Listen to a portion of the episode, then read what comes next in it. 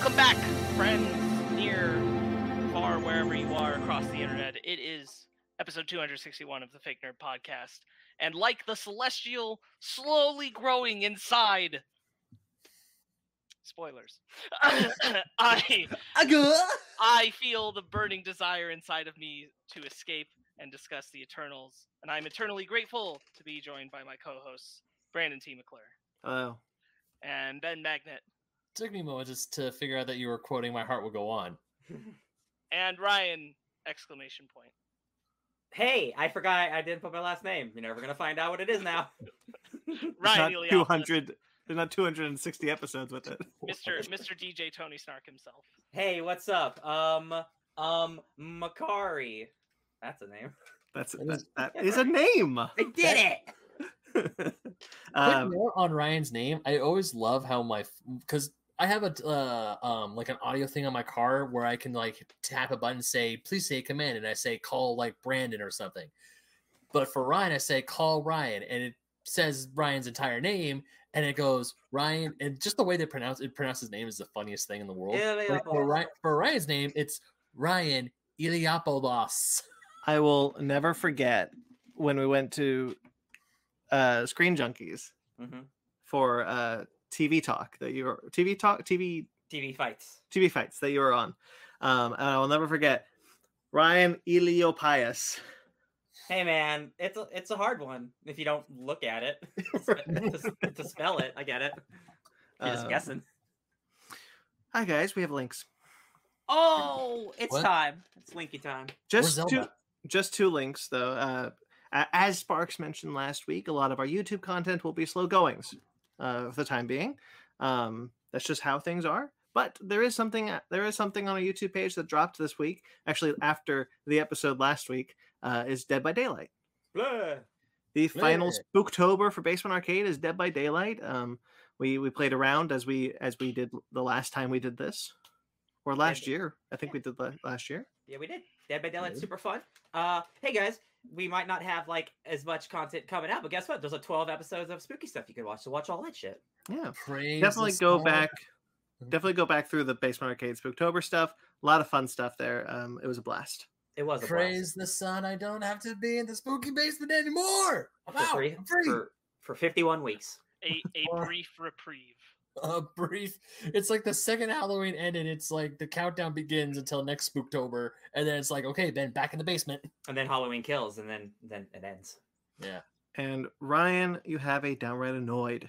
I do. I do. I did it today. I watched The Transporter, 2002's Transporter, starring Jason Statham. Hey, that movie's pretty all right. I think I was. I think I definitely liked it the most out of everyone on that panel. But like, it's a decent early action movie. It's like a French action movie starring Jason Statham. Uh, there's a reason that guy like became super famous. Like he's he, he he's got it. When he's got it, he's got it.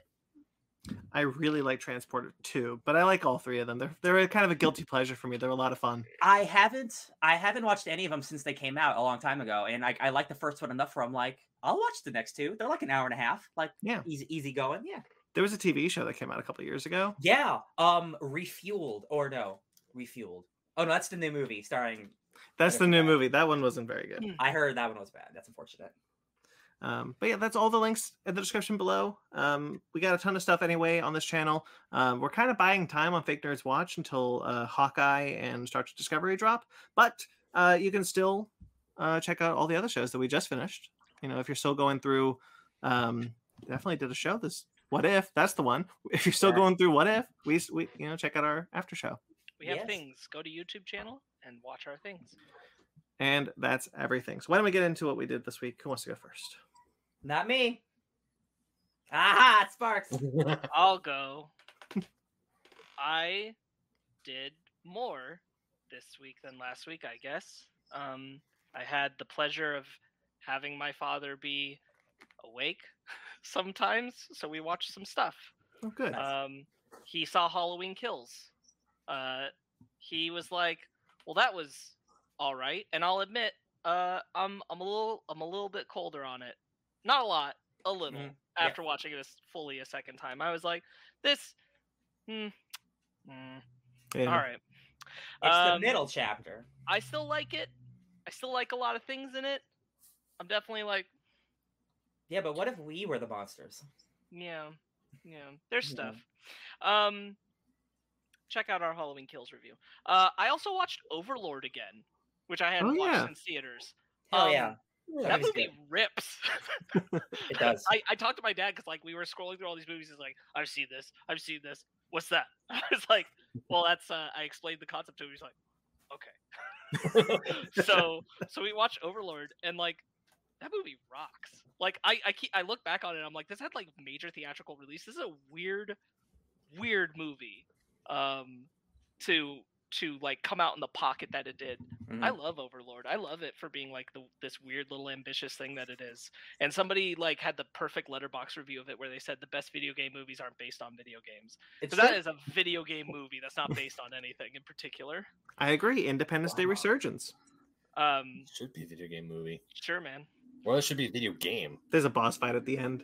Hey, There it, is a they, they, fight. Ben, they they created those games. They're called Wolfenstein. That's what Um, Overlord is. Overlord is Wolfenstein. I I also watched Dan Brown's The Lost Symbol. I didn't watch all of it. This is a TV show on Peacock. Oh, Oh, this is okay. the TV show one. I was not yeah. the... say, I, I watched- They made a movie. I watched the first four episodes. Uh, it's a well-made show. Um, I like it. Eddie Izzard has a really cool performance that she's giving. It's weird because the pronouns for the character she's playing is he. Um, uh, the only part is that I'm having a hard time squaring the dude I'm watching play Robert Langdon against Tom Hanks. Which which isn't to say like oh I I can only picture Tom Hanks as Robert Langdon. It's just like I've I haven't read those books, and so like this dude is I just, have.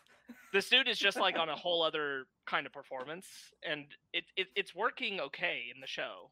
Um, it's just weird.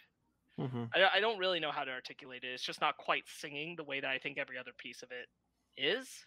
Um, I also feel like it's got a lot of lot of filler stuff. Like Mhm. I certainly haven't read that book, but I'm like I can't imagine that every beat of what I'm seeing here is in that book. There's some there's some stuff here. I just found out they made three of those movies. I thought they made two. Mhm. Um, uh, Wild Dog is it Wild Dog or Mad Dog in Arrow? Wild Um, Dog. Wild Wild Dog. Dog. Uh, that actor plays a cop in this show, like who's actually important, uh, an important character. He's pretty cool. Uh, he's honestly giving my favorite performance in the show, which is pretty neat. Nice. Good for good for that actor. Get that green. I Um, uh, when I was a teenager, I I loved the the Dan Brown uh uh the, all those books because they were super. They were ba- they were like um like fifth grade reading level conspiracy theory stuff that was Yeah. really fun. Right. Um, and I remember when that movie came out, I was obsessed with that movie. And Yeah, I don't yeah. think it's I don't think it's very good. I loved it when I came out, but I was also like 13, so I think I think that the movies benefit greatly from like Tom Hanks being a great actor, Mhm. and then like especially Da Vinci Code having Ian McKellen to play off of. yeah. And Mhm. um, the Vision, what's his name? Yes, Paul Paul Bettany. Bettany. He's, he's the bad guy. Yeah, Yeah, yeah. Uh, Alfred Molina is in that too. Working Yeah? with Paul Oh Bettany. yeah, yeah. yeah.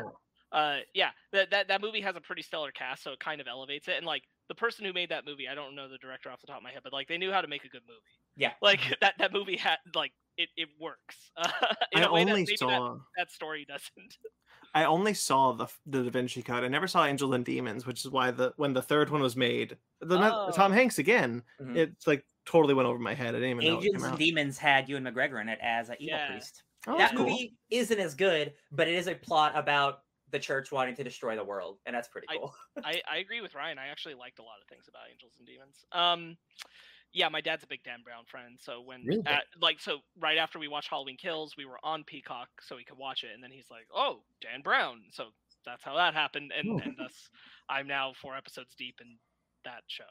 Um but that's not the only show i watched. I've also been catching up on supergirl. I'm just a little behind uh the series is about to end this coming week so i'm almost there for that. Um i like the second half of the season a lot. I think they're doing a lot of good stuff for their wrap up so kudos to them. Good job. Um however the other show i've been watching is just like knocking my socks off all the time guys uh which is legends of tomorrow. I had not watched last the last season uh and the new season's already started so i was like god i gotta get on it. So Um, I've watched 12 episodes of a 15 episode season of Legends of Tomorrow from last year. There you go. Guys, that that's that show rips. Um, that No, Rip, so no, good. Rip Hunter isn't on there anymore. I thought. No, he's not. He's not. and like the show's all the better for it. Um that that show is doing some great stuff. Uh, I see where we're heading, um, and I, I got curious, so I read Matt Ryan talking about it. Um, it's actually really cool. Uh, um, so John Constantine is leaving the show, the character, because Matt Ryan said we've pretty much, I think, pushed the boundary as far as we can of this character staying true to who he is in the comics and being on this ship and and now he's got to go back to his loner lifestyle like we can't we can't keep doing this we're pushing him outside of him being himself if Mhm. we push this much further I So can what they've respect, done- I can respect that. Like, that's, yeah he's he's yeah. a huge fan of the comics he's he said that he's read all of them um and i really believe that he's read all the hellblazer comics. Um and he cares a lot uh, very deeply about the character and wants him to be faithful. And he's worked very hard to keep him what would john be like in the situation of all these things he's encountered with the legends.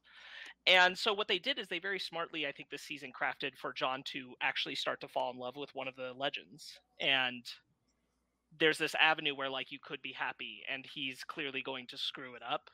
And that's going to cause him to ultimately fall back into his own self-hatred and and like i'm a piece of, shit wanker and go back to his own lifestyle and i think it's actually very well crafted and smart and i think it's good like john almost giving himself kind of the happy ending because like he got astra from the constantine show out of hell. She's now his protege he's teaching her magic she's on the ship she's saving the world with the legends and he's falling in love like everything's coming up great for john so it makes sense that they have to completely have him muck it up and then go back to it, it, that is Constantine, and so I, I really applaud them for being bold enough to do that, and that they like Matt Ryan enough that they're like, we're going to create a new character that you can be somebody totally different.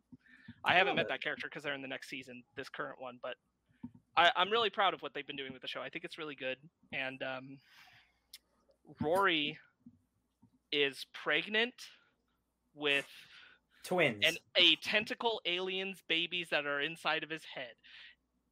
That show is cool. It makes him grow hair. This show I is great, guys. It's I American remember- Doctor Who, and I love it. I remember um I remember really enjoying that show, especially when the Hawks left. But like when I was watching I was on Twitter and the clip from like season whatever it was, I think it's when they meet the JSA and the, no, they're doing the moon landing. They're doing something, and Victor Garber has to distract them by singing Deo. Mhm. And I was watching that clip. I was like, man, this show was a lot of fun. I really got to get back into it. that that show knows what it is through and through, and it, it owns its pocket of the DC universe in such a such a solid way. Um, I was talking to a friend of the podcast, Marty, about it recently, and I'm like, I'm just genuinely shocked at this point that Booster Gold isn't on the show. Like, like Yeah. it's it's rife with potential for him to land on that show. I, I'm I'm stunned, but um, yeah, props to that show. It's it's great. Hell yeah. All right, I was uh, I wanted to shout that out because I, I think Legends of Tomorrow is really good. Um, okay, uh, I watched Scream again, the original. It's a good movie. Five It's a, it's a great movie. I was showing it to somebody who hadn't seen it, so I watched it, and that movie's awesome. I also watched Friday the Thirteenth Part Five. That is terrible. Just absolute garbage, top to bottom. Um, and I don't mean like, oh, the Friday the Thirteenth films are pretty trashy. I mean like that one in particular is like, like the so bad. I had to look into it. Like, there's an actor who came in, and when he auditioned for the role, the main role he was playing, he thought it was like this this deep introspection film about someone who was traumatized and was living in an institution and it turned out that he was just in a friday the 13th movie where he was playing the grown-up version of the kid who got traumatized because he killed jason in the movie before and i'm like man that's and like and like what ends up happening with that character and like all that shit. Terrible film. Awful. A new beginning. yes a new beginning. It's the the one after they did the final chapter where jason was killed. It- Never it- do that. Megan called the the whole plot twist that it sets up in the first five minutes, and I was like, "Oh my god, she's one hundred percent correct." Uh, as I was watching the movie, I was like, "She's so right." Is Uh, this the one with the psych- with the psychic powers? No, this is the one where so mild spoilers for Friday the Thirteenth Part Five. Jason's dead as of the previous one, so they set up this thing where like God, there's this guy who's running a mental institution camp in the woods where like people who are labeled as loony are running around doing whatever they want on the camp. Literally a guy chopping wood with an axe who's supposed to be unhinged and I'm like, what are we doing? He ends up murdering one of the other people there. Turns out that that dude who was an orphan, he was the abandoned son of a paramedic who lives in town. That paramedic sees him get murdered and then decides he's going to murder everybody forever. Um, but he tries to make it look like Jason's doing it. That's the plot of the movie. You Mm. don't know that the paramedic's doing it. He's making you think it's Jason, but they never show the killer. So that's when I was like, "Oh my god, Megan's right. It's the paramedic." Because there's this one shot where he's like looking at his body and he's like, and and so you're like, "Oh, he's he's like his dad, and he's gonna murder all these people for no reason." And he murders all these people for no reason. And then at the end, he actually has like not just the hockey mask, but like latex to make it look like the back of Jason's messed up head. So until the very last second, you're supposed to think it's Jason. And I'm like, if he went through all that work, why didn't we just see Jason up to this point in the movie? It's like malignant. Because all the kills are so bland because they refuse to show you anything but like the arm of the killer. hmm Mm. And I'm like, it, and so like it's just a bad film. Like, no, clearly nobody gave a shit. It's a wafer thin story. Uh, it's it's super super offensive about like mental health. It's super super offensive to like fat people. Like all the Friday the Thirteenth films are fat phobic, but this one is really fat phobic. Um, it's just bad. It's just bad everywhere. Anyway, Which is the one where he slams people's? He, sl- he kills two people with sleeping bags. and That's the one you like. Jason X. That's Jason X. That's the Oh one wait, you no, but I, th- I thought that was referencing a, f- a previous film. No, No. Oh. he he. The, the cool. joke is like that's how silly it is. Yeah. That's how silly it is. And okay, so then we watched part six, which is Jason Lives, where they completely bullshit retcon out five. And that movie is where, like, very clearly they decided these movies are going to be fun. Pri- priority number one is no longer scare or tense; it's fun. And and six clearly, like everybody was on board with that. Like from minute one, everyone knew Friday the Thirteenth Six is about being stupid fun and that works. It works much better when it's that honest with itself. So Right. that was a way better viewing experience than five. Real quickly, Mag is in the chat. Mag. Good evening, Mag. How's your daylight day going? Good. It's, Fine. it's uh, Um, spookier oh. than than than the normal. It was just nice waking up thinking it feels later than checking my clock. I was like, no, it's not later. It's earlier. Mhm. And then he also says, and Marty's and Marty's dad, Glover, in the film with the weird dance. Is that about Friday the Thirteenth Five? I think so, but I- honestly, like it's it's Sure. so far out of my brain. Um, uh, but yeah, uh, the last things I want to talk about. What did I have? Oh, um, yeah, that's it. Uh, I just uh, I started my Cowboy Bebop rewatch in Nice. anticipation of the live action show. Um, I'm also gonna do that soon. The the anime still is great, guys. Like I don't know what to tell you. It's an incredible anime. I'm If you're not watching, you should be watching. Um, trying to get Megan to go through it with me. That's it. That's all. That's all for me. I'll go next. So, uh, three, two, one. Let's jam. I'm also watching Cowboy Bebop. I started uh, earlier today. I watched the first episodes with Fanny like right before I watched trailers and everything. Um, Ben, remind me, you've never seen it. The only Cowboy Bebop thing I have ever seen was the movie. I've never seen the Gotcha. Show. Cool. Yeah. So um, yeah, um, I'm two episodes in, and I really like it. I don't know why I never kept going on with it, so I'm gonna keep watching it. And I yeah, I can also can't wait. Um, stuff I did this week: I beat Metroid Dread, Woo and I started Castlevania Symphony of the Night woo woo. because I got down with the Metroid. Now I'm going down with the Vania, and I learned something. So as much as I love, I take, I have taken instruction manuals and tutorials for granted. Holy crap! Um, so I'm playing Castlevania Symphony of the Night, and I'm getting the basic controls down, and then I'm trying to figure out like where the hell the save points are. Like I, I get to this giant room, and it looks like a giant 20 sided die, and it's just like Mhm. floating there. I'm like, I'm pushing X, I'm pushing all my the buttons. I'm like, nothing is happening. And then ran because this is I've never played a Castlevania game before. This is my first time playing Castlevania. And then I get into another room, and somehow I don't know what happened. My thumb just pushes the up button, and then it's like, "Do you want to save your game?" I'm like, "That's how you do it." What the? And then I get some other weapons, and I'm like, how do I use this weapon? Because all I have is a sword and I have a shield, and I can't use this like cool thing. And what do these these hearts do? These hearts don't help my health. Get what's going on? You have to push up and uh, square to throw your special weapons. And I'm like, You could have just checked the control scheme, then. no, I did. I did? went to the options and it said controls, and all it said was like just the single buttons, no combinations whatsoever. Okay. So I'm Yeah, like, finish that show. Yeah. Eventually. uh, uh, and the and there's like a little preamble text for Castlevania, and actually mentions Trevor Belmont in that text too. Mhm. So, um, note to self: when I'm playing retro games I've never played before, and it's through like an emulator, kind of like what I'm doing with Symphony of the Night, because it's like Castlevania Requiem. Look up the damn instruction manual so you know how what you're doing.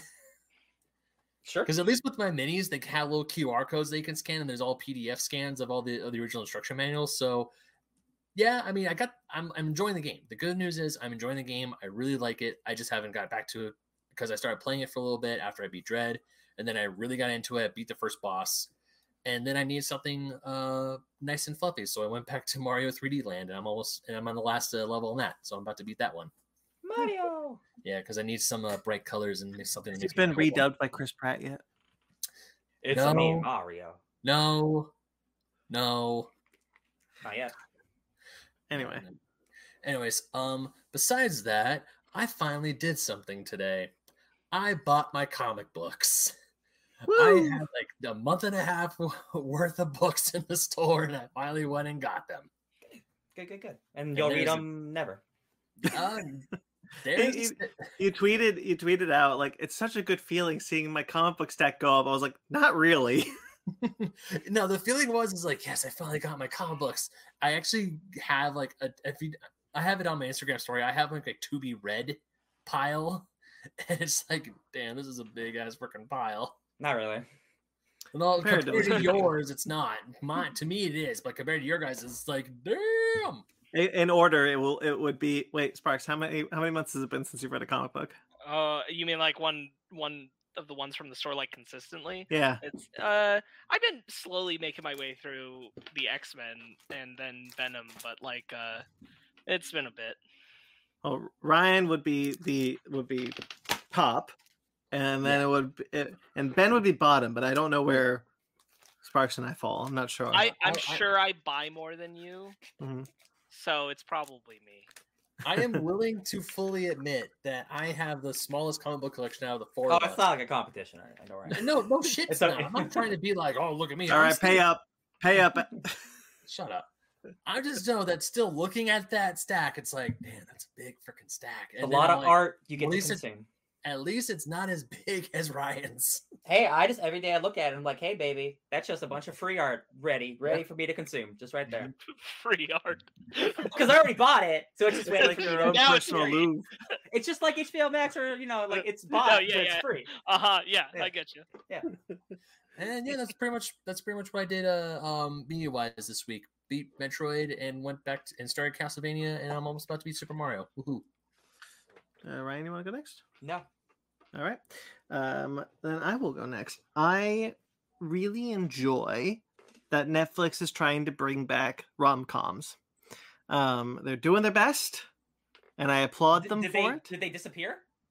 They honestly, yeah, the, the rom com genre has been What's Crazy was- Rich Asians? What's Crazy Rich Asians? Is that a rom com?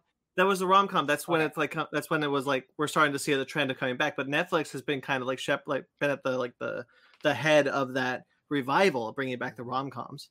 Um, I won't say Hitch was the last rom com that came out, but it, it, That was it like was 15 years there- ago. But No, no, there I'm was- serious. I'm serious. It was it, it Hitch was in the the dying grasp of the genre. Sure. There was a really good rom com on Netflix. It stars Randall Park and Constance Wu. Great movie. I forgot the name of it. I I, I know the I'll, movie, but I'll always be your maybe. I'll always be. Thank with it. you. Always be my maybe. That was a good one. I really like Thanks, that one. Sparks and Fanny. Um, yeah. Thanks, Sparks. Thank you, Sparks. Thank you, Fanny. I anyway, there's a new one out. It's a Christmas rom com, wanted some fluff, called Love Hard. Um, it's I don't know the two the two leads names, but the the guy's a, a comedian, really funny. Uh, it's really charming. It's really sweet. If you kind of if you like rom coms, it's more of the same. It's very much in that vein of like a modern rom com where the if it's a girl who's the lead, then they're you know trying to fix the uh, you know they're trying to find something within themselves to to um to you know grow and be a better person. And so you kind of have like it's no longer love interest and main character. It's now kind of a dual role. It's kind of like a dual lead type movie. Um and i really like that um it's really charming it's really sweet. It's called love hard though because the guy's favorite christmas movie is love actually and the girl's favorite christmas movie is die hard. And that's how they bond initially with That's their actually really- favorite christmas movies. That's actually really cute. I like that. so it's called love hard. Anyway cute movie. If you want to watch a rom-com you could do worse. I Yeah, was- I definitely watch always be my of- maybe I was trying to think of like the last rom coms that came out in theaters, and I was like, there was that one with Henry Golding and Emilia Clarke just a bit ago. Yeah, the last the last christmas i like that one too Uh, and the last one I saw in theaters was definitely "Isn't It Romantic" with Rebel Wilson. Long shot's pretty good. Long shot Yeah. is pretty good. That actually probably is the last one. I i'm i'm saying like Long this Shot. new the new generation of rom-coms are pretty good Long Shot's Shot. last Seth five Rogen years, and yeah. Charlize Theron, right? Yeah. Mhm. Mm, okay. Oh yeah, I remember wanting to see that movie too. It's good. i'm not saying the rom-com genre came back today I'm just- It's so The- saying like I, I, you made that statement. and I'm like, I'd never. It's like westerns. Like they still make westerns. No, but that's true.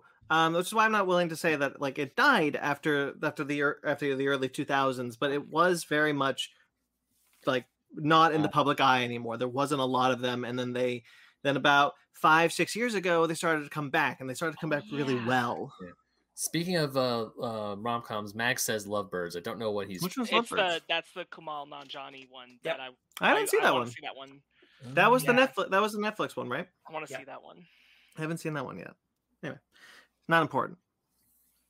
I watched uh Injustice, the new animated film. Hmm, how was it? Um, yeah, it's pretty good. It's it's fun. Uh, if you like the Injustice story, um, I really like the inclusions they make uh, with Tom Taylor's story material. Um, it's they just use year one, and then they go to the game, but Hmm. they but they simplify a lot of it to make it an hour and twenty. I think most of the of the revisions to make it at length work really well. Um, and there's things that they change where like Hal Jordan in the beginning is like no where the Green Lanterns are being pulled off Earth. So Hal Jordan's already taken out of the story. Um, so you're not gonna so you're not left with the implication that you're meant to see the the big Green Lantern war that happens in year 3 Mhm.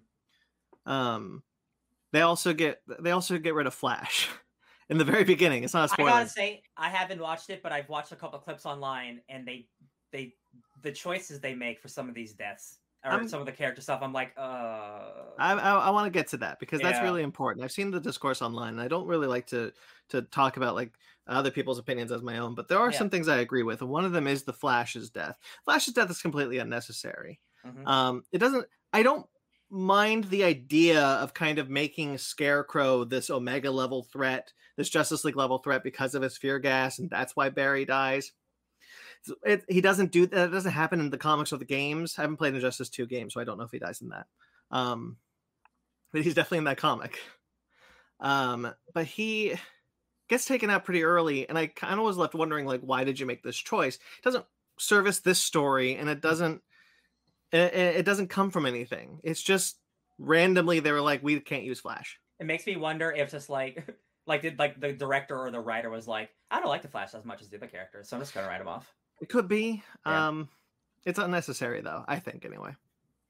Um, there's there's, there's another chance that I don't like, which is Dick Grayson's death. I love Dick Grayson's death in the comic. Um, I think it's really tragic, and re- and uh, the the fact that it's an accident really works. You know, it- Mhm. to, for those who remember to remind everyone, it he gets hit in the head, but he goes he get he loses footing and then hits his neck on a rock, which breaks his neck Mhm. and I that creates a incidental act by Damian. He Yeah. didn't mean to do it. What were you No, he didn't say? mean to kill him because, but he did throw the thing that hit him on the head, and then he tried Right. to. right, but in the movie, they take out the rock, and Damian just hits him in the temple with his with a stick and kills him. Oh, Meaning Damian meant to to to throw a killing blow, meaning it was an intentional kill. oh, I don't like that. Yeah, certain certain choices. I'm Like I'm it? sure it's still good. Yeah, like And- the, ooh, It, so Mm. it, it they keep Deadwing though when he becomes Dead Man. So I'm like, okay, well at least he's kept the cool part, the part Yeah. that came after that was cool. Yeah. Um, but the the choice to remove that rock, just a little thing, just completely changes the context of that death, and it just doesn't it doesn't work. Mhm. That's a shame. Um, there are things though that really work. Um, they take out the fact that like the Justice League comes in at the end from Earth One to to fight off evil Superman. It's just Superman versus Superman. Um, I thought that worked really well. I really like what they did with Anson Mount's Batman. I think Anson Mount is a great Batman, and there's some really good emotion with him um, that he brings to that character. Uh, and Wonder Woman is my favorite change because they make Wonder. Wo- Remember in the comic when before Wonder Woman gets knocked out, uh, and then Brian Buccellato takes over. Wonder Woman's very much like, "Yeah, Clark, go Clark." like she was like Clark's cheerleader. They Yeah. remove that completely and make Wonder Woman like when Superman goes too far, Wonder Woman starts to think, "Oh, we're the bad guys. We made a mistake."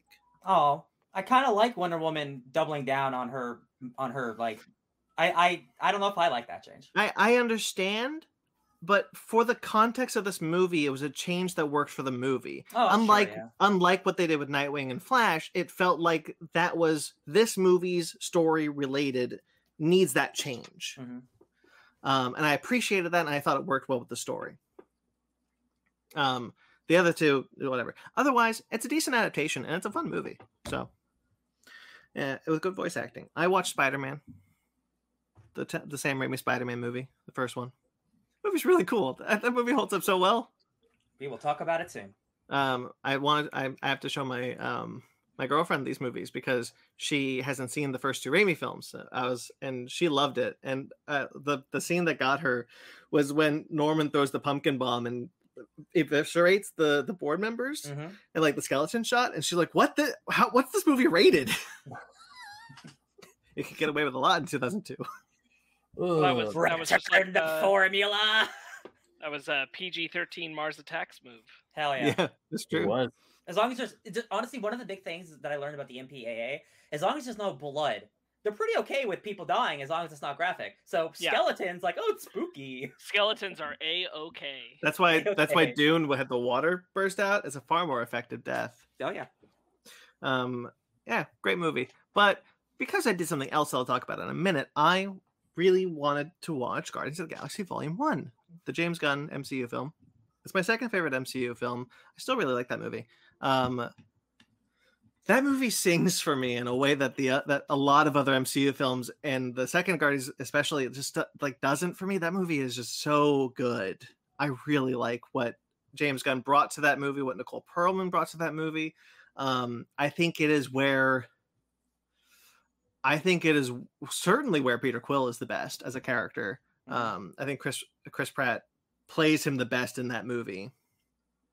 Um, uh, I, I also think that a lot of the actors put in probably the best performances in that movie. Um, I don't know if I'm willing to stand uh, uh, stand alone on that.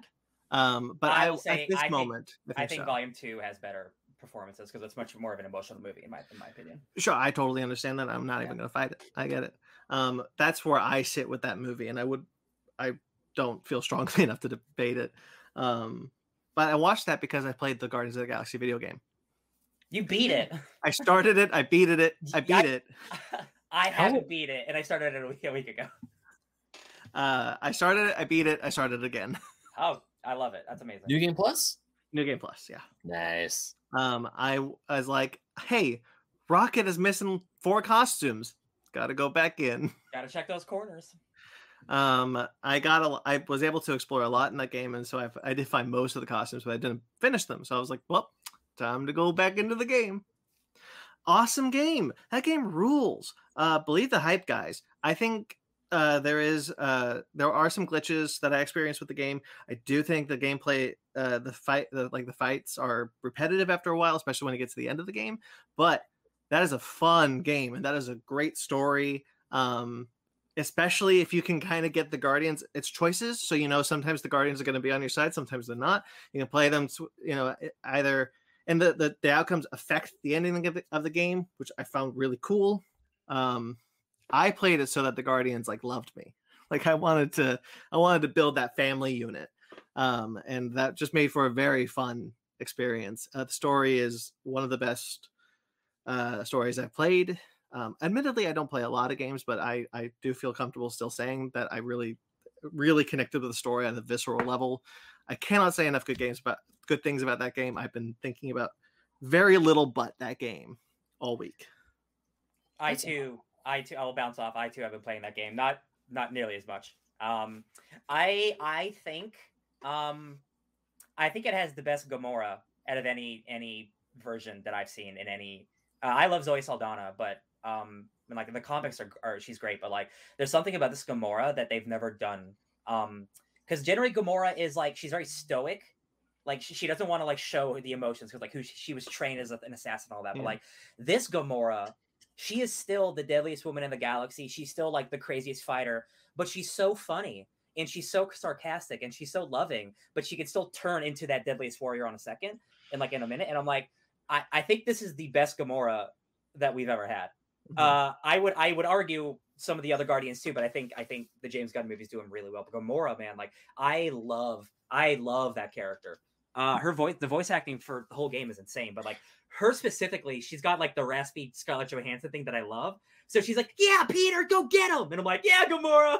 Like it's it's it's it's a really really good time. Hell it's yeah. not a it's not a spoiler to say that Mantis is in the game. Um, she's in it. Yep. Yeah. Um, I really like how they portray Mantis. Very much, very much closer to the comic book. Yeah. Version of, of Mantis, and not so much the James Gunn version, which always kind of irked me because I read that I read that volume before I saw that that movie. Mm-hmm. Um, so I really enjoyed this version of Mantis. I thought she was a lot of fun and a great inclusion to the game. Yeah. Um, just like just like Spider-Man PS4, like like this really is like a perfect a perfect representation of one Guardians of the Galaxy and two Marvel Cosmic mm-hmm. because mm-hmm. the thing that it can do that the MCU can't do is it can just touch anything from, from the comics whatsoever. So they have they boy does it this they touched a, any single thing you guys have read in a Guardians of the Galaxy comic is in this comic in some way or in this game in some way. Um, they build this entire history of like the Annihilation War that was ten years ago, um, and they build up all this history and like it's just like uh it's so good. And I talked to Ben. I want to try to get Ben to play it for the show, uh, but scheduling's a bitch. Mm-hmm. Um, I think it's really special, and um, again, I'm glad people are are receiving it well because that marketing didn't work. No, I was even I was kind of like whatever on Guardians of the Galaxy, but hearing so many people, you guys included, say how much this game is fun and how good it is, and all the the comic stuff that's put into it, it just makes me happy. It's like, man, I probably should get this game. It's probably not for, be, not for PS4 though. Get on PS4. No, no, no, no. Uh, once once again, all my PlayStation uh purchases are going to be until I get that PS5. When is that going to happen? I don't know. I will not spoil. Will not spoil. I can't. I don't. I would. I would hate myself forever if I did. Um, but there is a character in that film that I was shocked, and, that movie that I was shocked to see in that movie. And a game. It's called a game. That's what it's. That's what it's called. Well, um, did, when we reviewed God of War, didn't we call God of War a movie once in a while? Because I feel like we made that, we did that. yeah, it's, it's cinematic. Yes. Yeah. Um. Yeah, and when when like they mention uh the character, I was like, oh dang, let's go. Yeah, a lot of lot of really great stuff. Yeah. Oh yeah. Uh, but that's my week. So Ryan, if you want to bounce off. Hell yeah! I play Guardians of the Galaxy, and then I am continuing to watch Succession because the third season premiered a couple weeks ago. So I'm almost done with season two. Uh, still one of the greatest shows ever made. Like for real. Like I now see like it, uh, much like Guardians, believe the hype. Uh, it won a bunch of Emmys last year, and now looking back, like it won like Best Actor and stuff. And I'm like, oh yeah, I get it. Um, there's just something, you guys, about watching people with unlimited money just do whatever they want, but also still try to try to keep their humanity. Because like you're just dealing with like you're trying to buy a company for 25 billion dollars and it's just like that's that's that's too much money to even fathom and like it's just it's a, a show I've I, I have never watched I've never seen it before like like it uh like I said it's like Step Brothers meets like hardcore drama uh, and it's just so it's so silly at times. And I posted a screenshot of a guy who's like, "I'm I'm chasing pussy like a techno Gatsby," and I'm like, Jesus Christ, the show! I it it's so sharp, it's so fun. Uh, I love it so much. Um, I'm still playing Avengers. Um, they have a bunch of new content coming out at the end of the month. There's a new raid with Claw, and there's the new Spider-Man stuff. So I'm trying to level up some characters for in preparation of that. Um, I read X Men number four, which is the spooky Halloween issue of X Men. It was real fun. I read House of Slaughter number one. Hell yeah, guys! You like something that's killing the children? How about if they killed some more things? Pretty good. Um, and I did some other stuff, I'm sure, but I don't remember. Go ahead, Ben. Oh, you're done. You did it. We did it. We did it. We're We're good. It's the- hold on, hold on. I did more. Hold on. I know I did something else. I did. Oh, I played a lot more No Man's Sky. That game's still still riding around on Shai-Hulud, just like wee. Good time. All right, shall we get into our bread and butter then? Um, some frustrating news. Just two bits. Two Oh, bits. We'll get through it. And actually do this uh, uh, reversed order. Um, Chris Pratt is Garfield. So Okay, so the freaking memes out of this damn thing. Because I remember seeing the Chris Pratt's Garfield news, and then uh, I, I- by I the way, that real quickly, Ben, I can't stop. I, I'm having such a hard time saying not saying crisp rat. Yeah. anyway, go ahead, Ben. No, I thought this was fake because I saw because for some reason I just thought so many people were still ragging on on Chris Pratt being the voice of Mario in the upcoming movie. So they're just like Chris Pratt is now gonna voice uh Sailor Moon or Chris Pratt's gonna voice Clifford or some other bullshit somewhere that when I saw the Garfield one, I'm like, oh look, another meme. And then it turns out this is actually real and I don't like this timeline anymore. I He's not the worst. He's not the worst voice for Garfield, I guess. no, he's, he's not the worst voice for Garfield at all. but he's like he's like 50 down. yeah. Like there's a lot of people way closer to the top here it's, that should have been thought of. here's the thing. It's the one-two punch of he just got cast as Mario. That's what that's what this is. Yeah. And it's just like, guys, there are other actors. For The- real, there there are other actors. You don't What need is the- Bill Murray doing? He no, the There are Coen other- brothers can't trick him again. if Bill Murray had, and if he did a, a joke in Zombieland where one of his regrets is Garfield, Yeah, maybe I don't think they're gonna call him back for Garfield. It's just like a, that's just a lazy choice. It just feels lazy because that's gonna get people in the seats, right? Like I when I think of Garfield, like that's not like I think of a Bill Murray or you know, something like a Danny DeVito. Someone maybe like like like a nice like thick accent. Not hey man, it's me, Chris Pratt. Like ah, it's boring. It's just I think- boring. I think this is gonna end up backfiring in the long run. Not just like this specific movie, but like this constant go-to Chris Pratt casting Yeah. is is eventually gonna be like, oh, you mean like that's that's not enough? Oops. He, I mean, he- I- the, the internet has turned. Chris, he is he is, it he, he wasn't the best Chris. He Oh, never he was had a- to be. He had a but bad week. he- oh, he went to bed sad. Oh, poor Chris. I mean, Oh, Yeah. poor guy. I, I mean, I Ben, still did you really wait, Ben? Did you see that? see what. Did you see it? There was a headline article. Chris Chris Pratt Chris, Chris Pratt Chris Pratt. um went to bed sad because of the internet. It's the headline. That was the headline. He was so sad. because people don't like don't like his Garfield, and he and he and he puts out That- really gross messages. And he put out a really gross message about his wife and Yeah, yeah. his his son His- from his previous marriage. Yeah. Hey man, Oh. it- it- it's t- it- the- the time for Pratt is over. Wait, There are so many other Chris's. Okay, now I'm scared to know what that message. Don't worry about about it. Don't worry about it. Yeah, I'm not Don't gonna worry worry. about About it. I was just gonna say it sucks because I still looking back on, on like obviously Guardians of the Galaxy, but before that, Parks and Rec. I loved him in Parks and Rec. Yeah. He was a. s- I l- freaking love um Andy Dwyer in that show, and He's now still- it's like he's still funny on that show. yeah, yeah, but uh, uh yeah, th- this. mm, Well, It's no, also we're not gonna like- see it. It's also Garfield, so I don't give a shit. But now I like extra, yeah. extra. I mean, I don't care about Gar- I don't care about Garfield at all. But even when I was playing uh, Mario 3D Land, I'm just looking. I'm playing. There, there's cutscenes and there's story being told through just like actions and and like a feel that a little Look. "Huh," or like little word like such little dialogue. I'm like, now I'm really nervous for There- thinking about Chris Pratt. There was a lot of Chris Pratt discourse this week. Yeah. And I think Chris the best course? summation and I think the best summation is when someone said, When did the internet turn on Chris Pratt? And someone was like, It was the homophobia. It was the homophobia. It was the And it was, homophobia. and that's It was- it. Like that's Yep. all you need to know. It's the homophobia. And then it's just been a downhill slide from there. Well, one more Guardians film, and maybe he's dead. well, we know Bautista doesn't care anymore. That's true. Bautista's already out.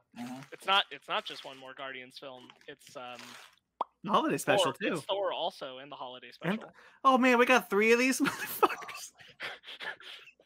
Sorry, I made myself laugh. It's all right. Hey, we're um, 44 minutes in. You can swear that's this point. Look, Bautista on, on the note of Bautista because I thought that like he was he was not holding back while being in production on it. I was like, dang. Um, He got his paycheck. yeah, yeah. Uh, I was I was just like, you know, if I were sold on the concept of this tragic backstory related to Thanos and knew Thanos was in the movies, and then I never even faced Thanos, I'd be pissed too. So I don't blame him. Brandon. Brandon, how good is Drax in that game? So good. Right, I can understand because like all the nuance that Bautista doesn't have is in this game. Yeah. Um, so like I I get it. Um, I even think Bautista's good as Drax. I just think Yeah. now that I've now look the the game reminded me of that comic, and Uh-huh. uh, like now that I'm remembering the comic, I'm like, oh man, oh right, he has potential. Yeah, right. Yeah. Uh, some frustrating news for me because I re- I got uh this year I guess um really into the Mighty Ducks franchise um, more so than Ben. I've seen Mhm. more Mighty Ducks than Ben.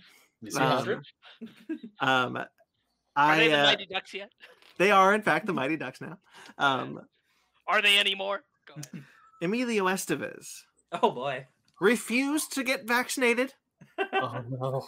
and he's been fired from Mighty Ducks season two. Gordon Bombay. What a? Gordon Bombay move if I've ever heard one. His character should die of COVID. Oh my god, yeah. I said- totally just died. I said recast him with his dad. Put Martin Sheen in there. Why No, are you 40 years older? I think I think his character should die of COVID. I think we shouldn't even like beat around the bush about it. It should just be like, yeah, you know, why is the actor not on the show? It's because he wouldn't get vaccinated. So it's his because he's character of stupid. I where they left Gordon Bombay and the rest of those characters. I'm so upset. I was so upset. I was like, really, you had to be the anti-vaxer. So like, I, so like, I haven't. Don't spoil the show, but like, they need him, right? Is he? He he's essential, right? Yeah. All right, so that show's canceled, right? No, I, I, I no. I'm sure that they'll find a be way around it. I, I, I, you're not gonna you're not gonna have a successful first season and be like, sorry, all you kids who just got your big break. That's F true. you because you're of. Emilio Estevez They'll hating do, to get uh, a needle in his arm. They'll do Roseanne without Roseanne. Yes, Right. exactly. Yeah, the yeah, Connors. The, the Connors went for a far longer time than I thought. Good for them. Um, made a lot of it- money. oh yeah. While, Yeah. while Emilio Estevez's character might have been important to the first season, like Emilio Estevez is not the Mighty Ducks, No. that's true. so they'll be fine. Neither are the Mighty Ducks. They made the right call. if he refused to get vaccinated, didn't want to be safe, especially when you are working with, With kids children, who cannot get vaccinated yet. bruh. No, I'm glad they fired him. Good, Yeah, me too. Good. I'm- Kill his I'm. I'm upset they did it because I like that show, but good for good. I'm good. I'm glad they stuck to their guns. Honestly, like Yeah. vaccine mandates. This is definitely a you are the chosen one moment because, damn it. Oh, Yeah, well. we got Cobra Kai. Um, did you know that Ralph Next Macchio is 60? Next week's bad Yeah. news. Next week's bad news. Ralph Macchio, Oh anti-vaxxer. Oh god. Okay, so I think I told you guys this on the text thread, but I know I told Brandon this for sure. Weeks ago, when they had the big premiere for uh, Dancing with the Stars, Mhm. uh, the guy who plays the, the main sensei in um, Karate, the Cobra Kai sensei, what's his name? What's the actor's name? Kreese? I don't know You the know- actor. The older guy. You know, you know, like the the, the main dude. I don't know the actor. His Oh. character's name is Kreese. Okay, Continue. yeah. So yeah, he get, he's on Dancing with the Stars. He walks into the ballroom and he's like, "Is there fear in those?" He's freaking hamming it up, and it was, and he, everyone was in the ballroom was like, "No, Sensei," and he wasn't that good of a dancer, but whatever. Anyways, No. I thought that was funny because you know everyone was like, "Oh my god, hey, Cobra Kai!" Yeah, It's always cool when you get a second 15 seconds of fame. yeah, true. 30 whole seconds. yeah. Uh, all right. Anyways, yeah, casting. moving on. Some casting news. Oh. Remember when um, Zack Snyder said he pitched a Star Wars movie and now it's at Netflix under a different name? Hell yeah. Well, he's cast Sofia Boutella as the lead. Yo, man, he gets got he gets he gets good actors for his He movies. Hell I love Sofia Boutella. Um, truthfully, I like the idea of him going back to doing a space opera. I'm I'm Mhm. into that. I'd love to see what that looked like. Um, yeah, bring it on. It's Yeah, called I- Rebel Moon. I, I'm glad it's not actual Star Wars. So as long as it's not that, I'm cool. yeah, I mean, look, he he himself. Um, I may have some problems with how he makes his movies, but I cannot deny that he is a, a cinephile. Um, you know, he's bringing like the Kurosawa back to Star Wars, even though it never left. But still, like you know, whatever you want to do, Seven Samurai with in space, do it. Whatever, It, Hell it, it, it left a little. a little bit. It's Well, back now. Literally all of Clone Wars is not Kurosawa. Yeah. um okay snow white and the seven dwarfs is a new live action snow white and the seven dwarfs film um coming uh which is directed by marc webb this is from disney this is the disney one Spider-Man, man. and Rachel Zegler has already been cast as Snow White. West Side Well, Story this week- lady? This week, we found out that Gal Gadot is in talks to play the evil queen. She's in final negotiations. She is evil queen. It makes sense. Mm, I can do live with that. I'm Live- cool with that. Lean, lean into that evilness. I Um, wanna- I want to see Gal Gadot play play a bad guy. Do you think they'll let her be a gross witch? No. I think she will be it for five seconds, and then she'll be hot the whole movie. I think yeah, I think that's hundred more likely too. They'll give her like a like a, a, a inch longer nose, and then go, no, never mind. No, too ugly. Snow White, that's the one with the apples, right? Yeah. I Yeah. want to hear. I want to hear her old hag impression. I just want her to go apple. The thing I like, I Snow White's not like a property I super care about, but the thing that interests me about this movie because it's a big, like big, expensive live action movie, they're gonna cast all those dwarves as like really famous comedians and shit. So I'm really excited to start seeing casting for all those characters. oh yeah, Yeah. me too. If it'll look something like uh, the casting for the other one with Kristen Stewart, where they had Snow like, White and the Bob Hos- where they had Bob Hoskins and Nick Frost. and uh, um, Ian McShane. uh, Ian Ian- McShane. Yep. Oh and, um, right, oh, Oh, right. and um and Billy. Oh, hold on, I'll find. it. Billy Connolly? Yeah, Billy Connolly. Yeah. Oh, Yeah, that's, all, that's, Chris- all good. that's a good. Yeah, Chris those Hemsworth those were great. huntsman. Those were great dwarves. They weren't the Disney dwarves, but they were great dwarves. Chris Hemsworth was the huntsman in that one. All right, We yeah, right. he know- got his own we know that. It. Yeah. it almost made him quit. Yeah. Oh God, that's right. It did. Winter's War. Um, Netflix has has cast uh, Firelord Ozai for their live action Avatar: The Last Airbender film series. Sorry. Um, Daniel Dae Kim. It's This is Fire-Lord great Ozai. casting. This I is have- awesome casting. I have little faith right now in that show, but this is great casting. Yeah, I I just I'm I'm I agree. I'm trying to hold the faith. So like seeing this, I'm like, oh shit, the dude rules. Oh, Netflix though. Yeah, that that show. I'm kind of. No, this is the one that made the two the two guys leave. Yeah, I know. Yeah. Yeah, yeah. I, I know this is the one that made the the the create the original creators leave. But at the same time, Daniel Dae Kim as Fire Lord Ozai. It's like, Um, you will well wait for a trailer.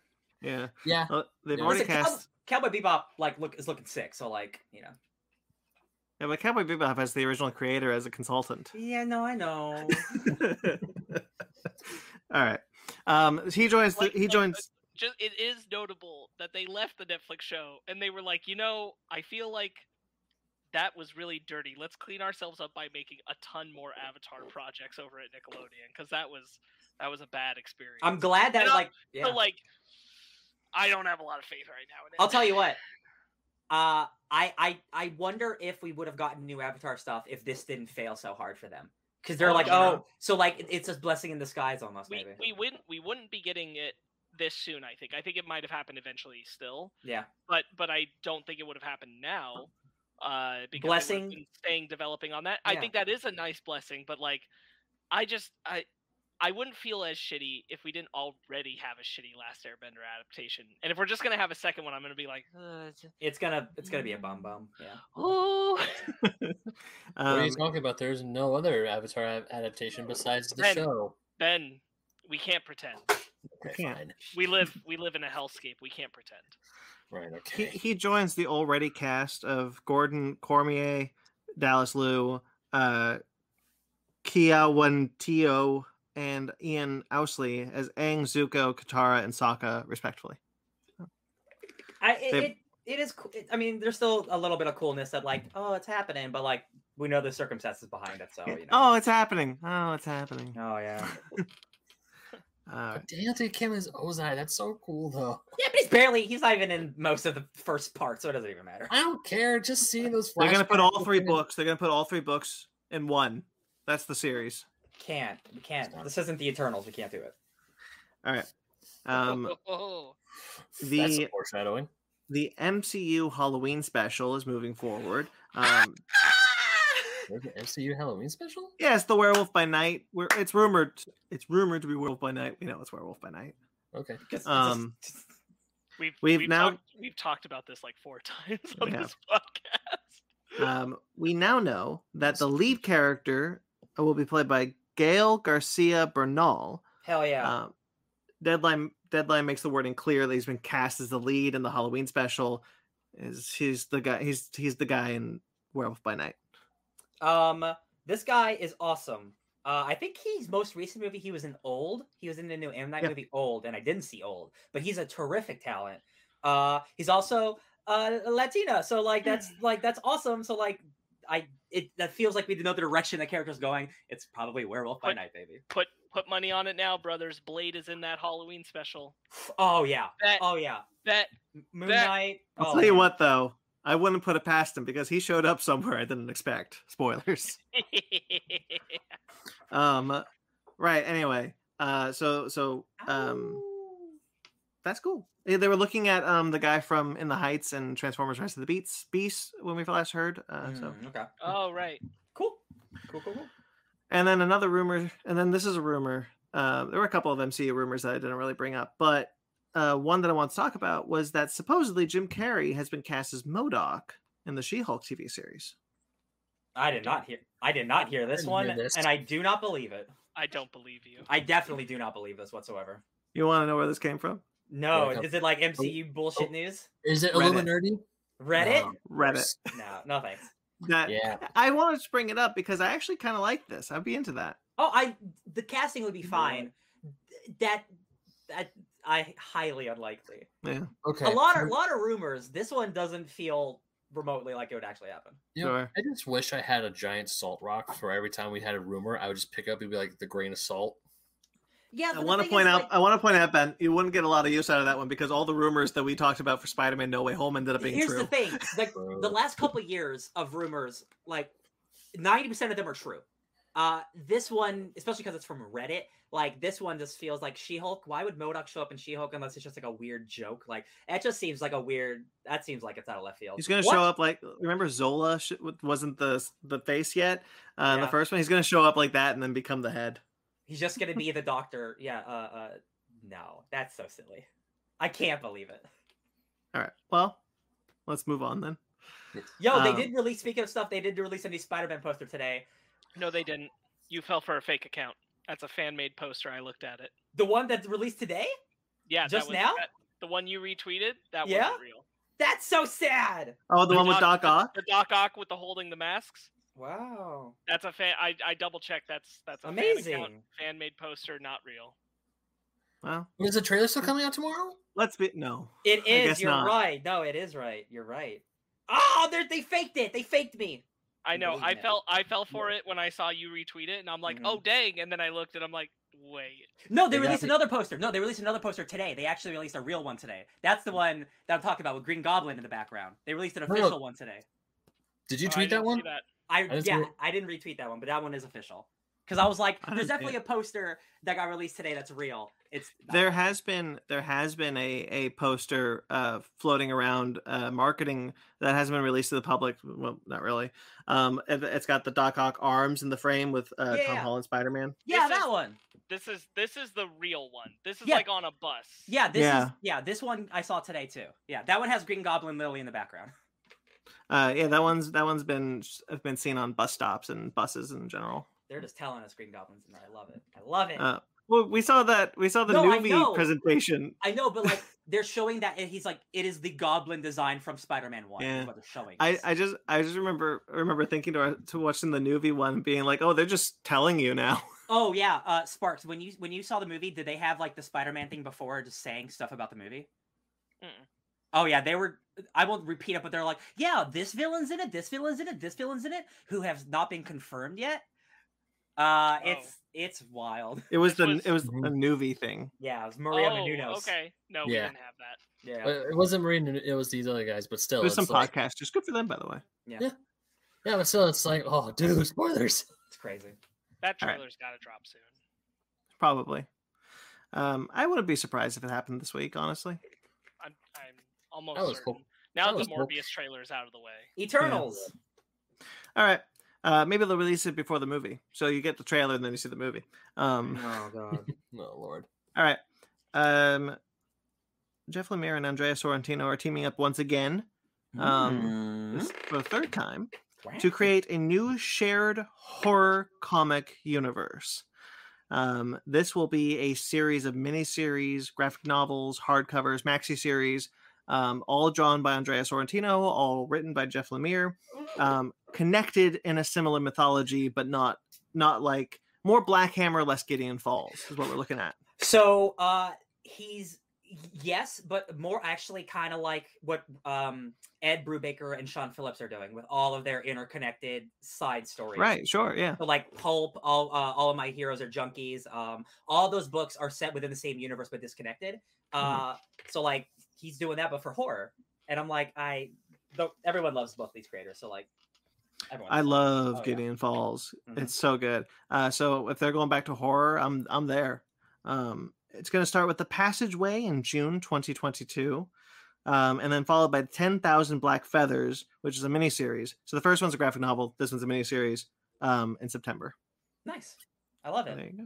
More Sorrentino, baby. Yeah. Um, one rumor that came out is a Darth Maul animated series is potentially in development. Do-do-do-do. I would love that. I too. would, I would like it. When, Um, when, when, when would it take place? We've seen so much of that mother effer's life. It would it would take place uh, before um, when he's with Crimson Dawn, but but before he leads Crimson Dawn. Okay. Okay. So it's it's um, after Revenge of the Sith and before Solo. Got it. What leads into Solo? Yeah, Got it. I'm still I still want to know how so how Solo got to Rebels. Honestly, that's the one that's the leap that I want to know. I get the crime boss one. I want to know how he became the old man. Sure.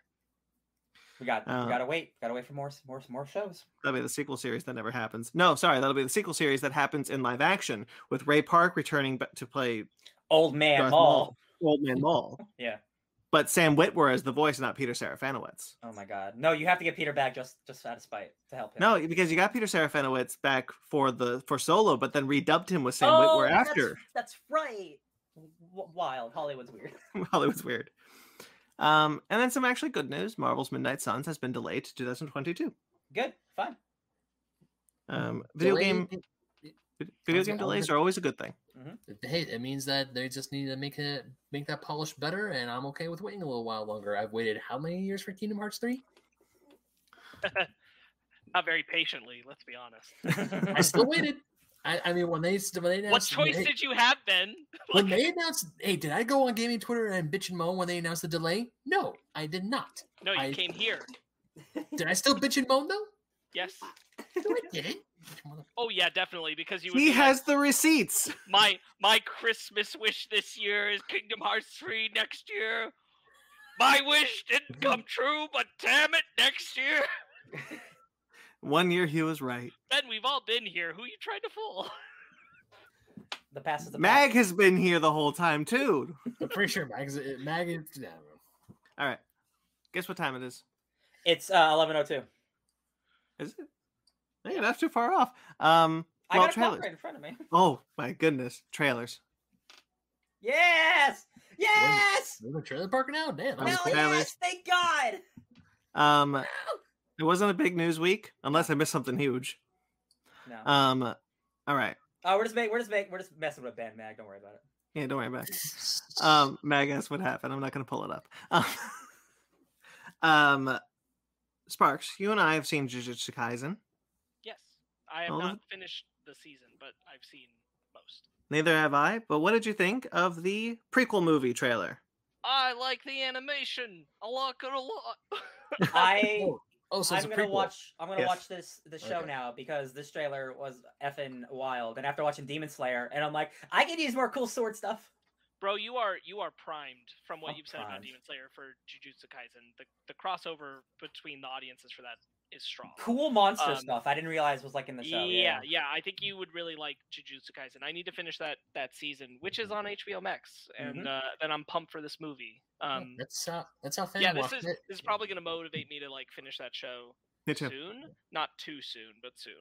Yeah, that's And how this is a- watched, uh, J- oh no, I was gonna say Faye also watched Jujutsu Kaisen. She hasn't seen this trailer yet. I don't even know if she knows it's gonna happen.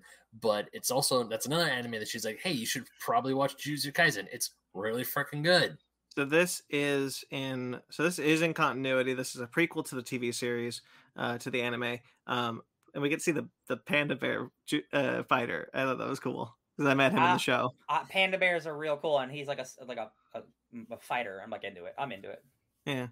Um, yeah, I'm totally gonna go back and finish that show because I, I, I think I'm a little behind you, Sparks, but I watched a lot of it. Is it just one season so far? Yes, Easy, easy. very easy. Um, it's a it's a yeah, it's easy. That might Um, be on my docket after Bebop. Bebop.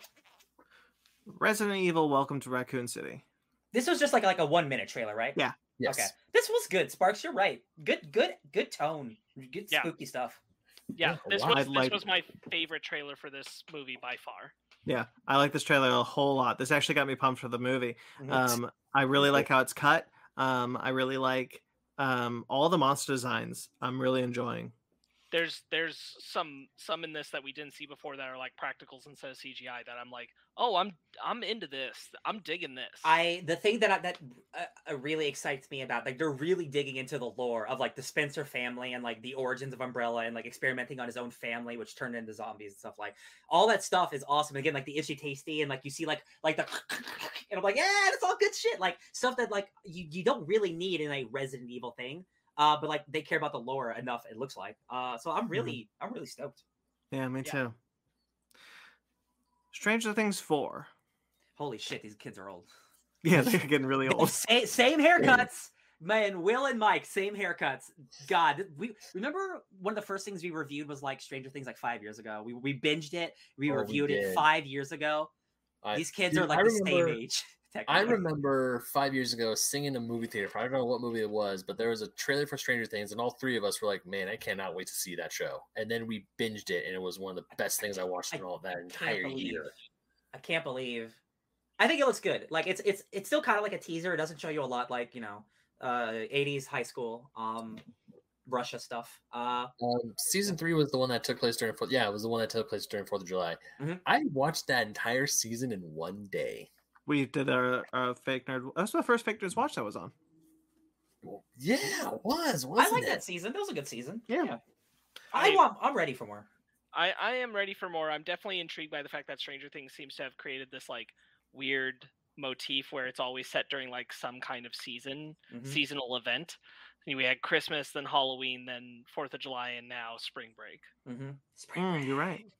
I- I- Uh, all the characters coming back. I like. I like all these. All the ones I saw. Mhm. I was like, okay, all right, you. All right, you. Yeah, and, and I think it's been enough time where I'm like, oh yeah, like I'm ready. I'm ready for more. I'm I'm Yeah. excited. Uh, the kids definitely look a lot older than they probably would have because of the pandemic. Delayed this Yeah. filming the show. It, Oh, yeah. I think it's yeah. Will Will his hair does not match the, his age No, at all he whatsoever. got he got way tall. It's He not got- working zoop. anymore. yeah. It's fascinating to watch. Yeah. All right. Uh, eight bit Christmas. I'm actually a little surprised you wanted this one on here, Sparks. I don't know why. It's uh, it's mostly like for Ben, but I think it's I- it's well Funny- within our realm of talking fe- about it it. feels It's- like it's a- a, it's- it Christmas feels movie like- about trying to get a Nintendo. It feels like a Christmas story, but like with video games instead. It's Jingle All the Way. Yeah. Yeah. It is Jingle All the Way, but with a Nintendo. And actually, I saw I when I saw this on the, on the thing, I was like, oh damn, they actually did put this on here because I wasn't will- gonna say. I just found this on a trailer on my, on my Facebook page, and I just watched it. And I'm like, "Hmm, okay, that seems that that's nice. He's Neil Patrick Harris as a kid trying to get a Nintendo. I've been there before, and uh I Nice. remember when I was Neil Patrick Harris trying to get a Nintendo. Yeah, me too. Mm. I love that it's a period piece Christmas movie. Mhm. Yeah. and it is. 'cause Mhm. it's the, the I love the the, The bit with the late '80s. Um, mhm. And then uh, I also love that it's doing like the good kind of narrator of a story thing where like you've got the bit where it's like you were wearing a helmet yes I- helmet. yes. and it, that that's the kind of if that if this movie's full of that kind of like rewriting of events as he tells the story great i'm Yeah, so- an I- I unreliable- Yeah. kind of stuff Unreliable narrator. Like, oh wait, was it like a blue shirt? And then immediately changes. Right, Like or- that's or- or, like, cool. Or like where he's like super exaggerating the violence about wanting to get a Nintendo. It's like, is that really how Oh, it happened? Yeah. Like, oh, absolutely. Yeah, that- not. I saw an old lady punch someone in the throat. yes, Yeah, yes, like like, one hundred percent. I'm not I'm like you guys know me like I'm not really big into Christmas movies but like this this like I like a Christmas story a lot so like this feels like this is charming and I like Neil Patrick Harris and I'm like it seems like a cool fun story where like because it's an unreliable narrator things are constantly changing throughout the story and that seems like this mm-hmm. like a good time. No, I also love how the daughter is also like, "What?" He's like, "Yeah, he just got real." I just like the reactions and or, or like when Neil Patrick Harris was trying to figure out what year it was, and she's like, "Dad," I was like, "Okay, fine, the late '80s."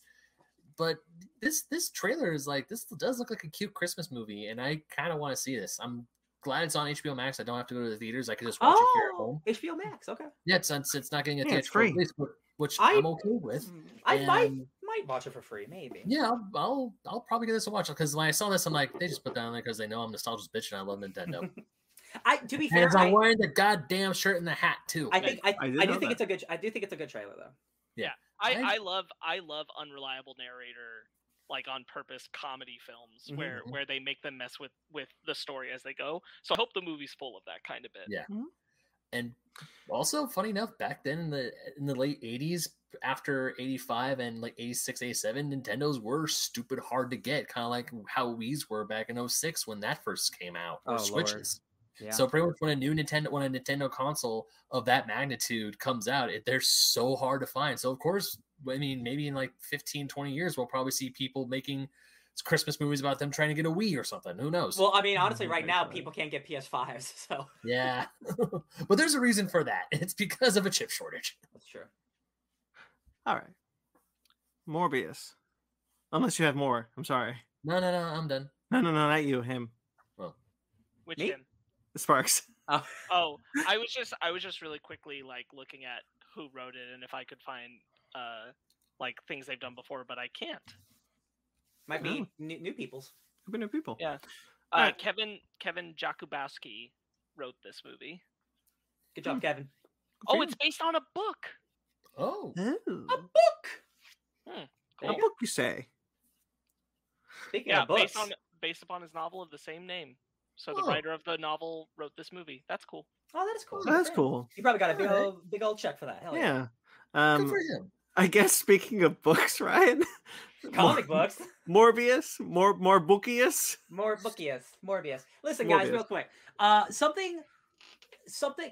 I'm on Twitter a lot, right? And this week was super interesting with the Eternals coming out and like all these movies happening. And then the Morbius trailer came out, and everyone was just shitting so hard on it, super hard. And I watched it, and I'm like, man, people are just so caught up in themselves sometimes. I really think so. I don't think this trailer looks bad at all. I think it looks totally fine. If this were released in 2005, uh, people would eat it up. I think it looks totally cool. I like the look of his powers. I don't care about Jared Leto very much, uh, but like. I don't care about the the Sony stuff anymore. I don't care about anything Marvel stuff. I'm just like, well, it's a movie that's coming out. I think it looks pretty cool. I like vampires a lot. That's where I'm coming from. I mean, when we see him as like the vampire part, I'm like, that's pretty. think sc- that's the really look- scary. I think he looks insanely good. I think Morbius does. himself looks awesome. I, Yeah, I also agree with you that I really like how they visualize his powers. mhm. I like that, and I'm actually. I mean, once we go see it, I'm probably. I'm. I'm like, all right, because at first when I, I was expecting this trailer to, to crash and burn, but I saw him, I was like, actually, looks pretty damn good. I because I, I like, laughed at the end. I like that Like joke his- at the end. yeah, Oh, I hate that Ven- Venom Two opened my mind. Uh, I like. I Alright. can't. Say, I don't think it's a great joke, but like, uh, it, I think people are just like overly hateful for sometimes. for. I want to know what Sparks has to say. Yeah. Uh, I I think like visually, like the the conceptualization of what he's doing, like it all looks cool. Like I like the look of all the powers and everything. There's just nothing about the story that interests me necessarily. yeah, that's Mhm. fair. Like Yeah, like, bet- like yeah. it's, it's it's it feels paint by numbers. Yeah. As a like I know this story already, and so there's nothing drawing me to the plot. It looks exactly like the plot of Venom One, where there's an evil scientist guy who's going to want to get the power of our hero. Yeah. So yeah, I yeah, I agree and, with and, that. I, and that bums me out. Like I'm like I, I want there to be something of meat on the bones, and like visually, the, the only thing that's really grabbing me is the vampire Yeah. powers, how Mhm. they look. Like that does look good, and that's kind of the only thing getting me right now. Mhm. Uh, there's nothing like I'm I'm not that big a fan of of Leto. Uh, what and, about and, Matt like, Smith and or Jared uh, Jared I, uh, I, Harris? like they don't mean anything to me right No, now I know, because I they're know. just there. Uh, like it, it all is is emptiness. Uh, that that that's not a like oh what will the movie be? It's just that this is the second trailer. I was hoping I.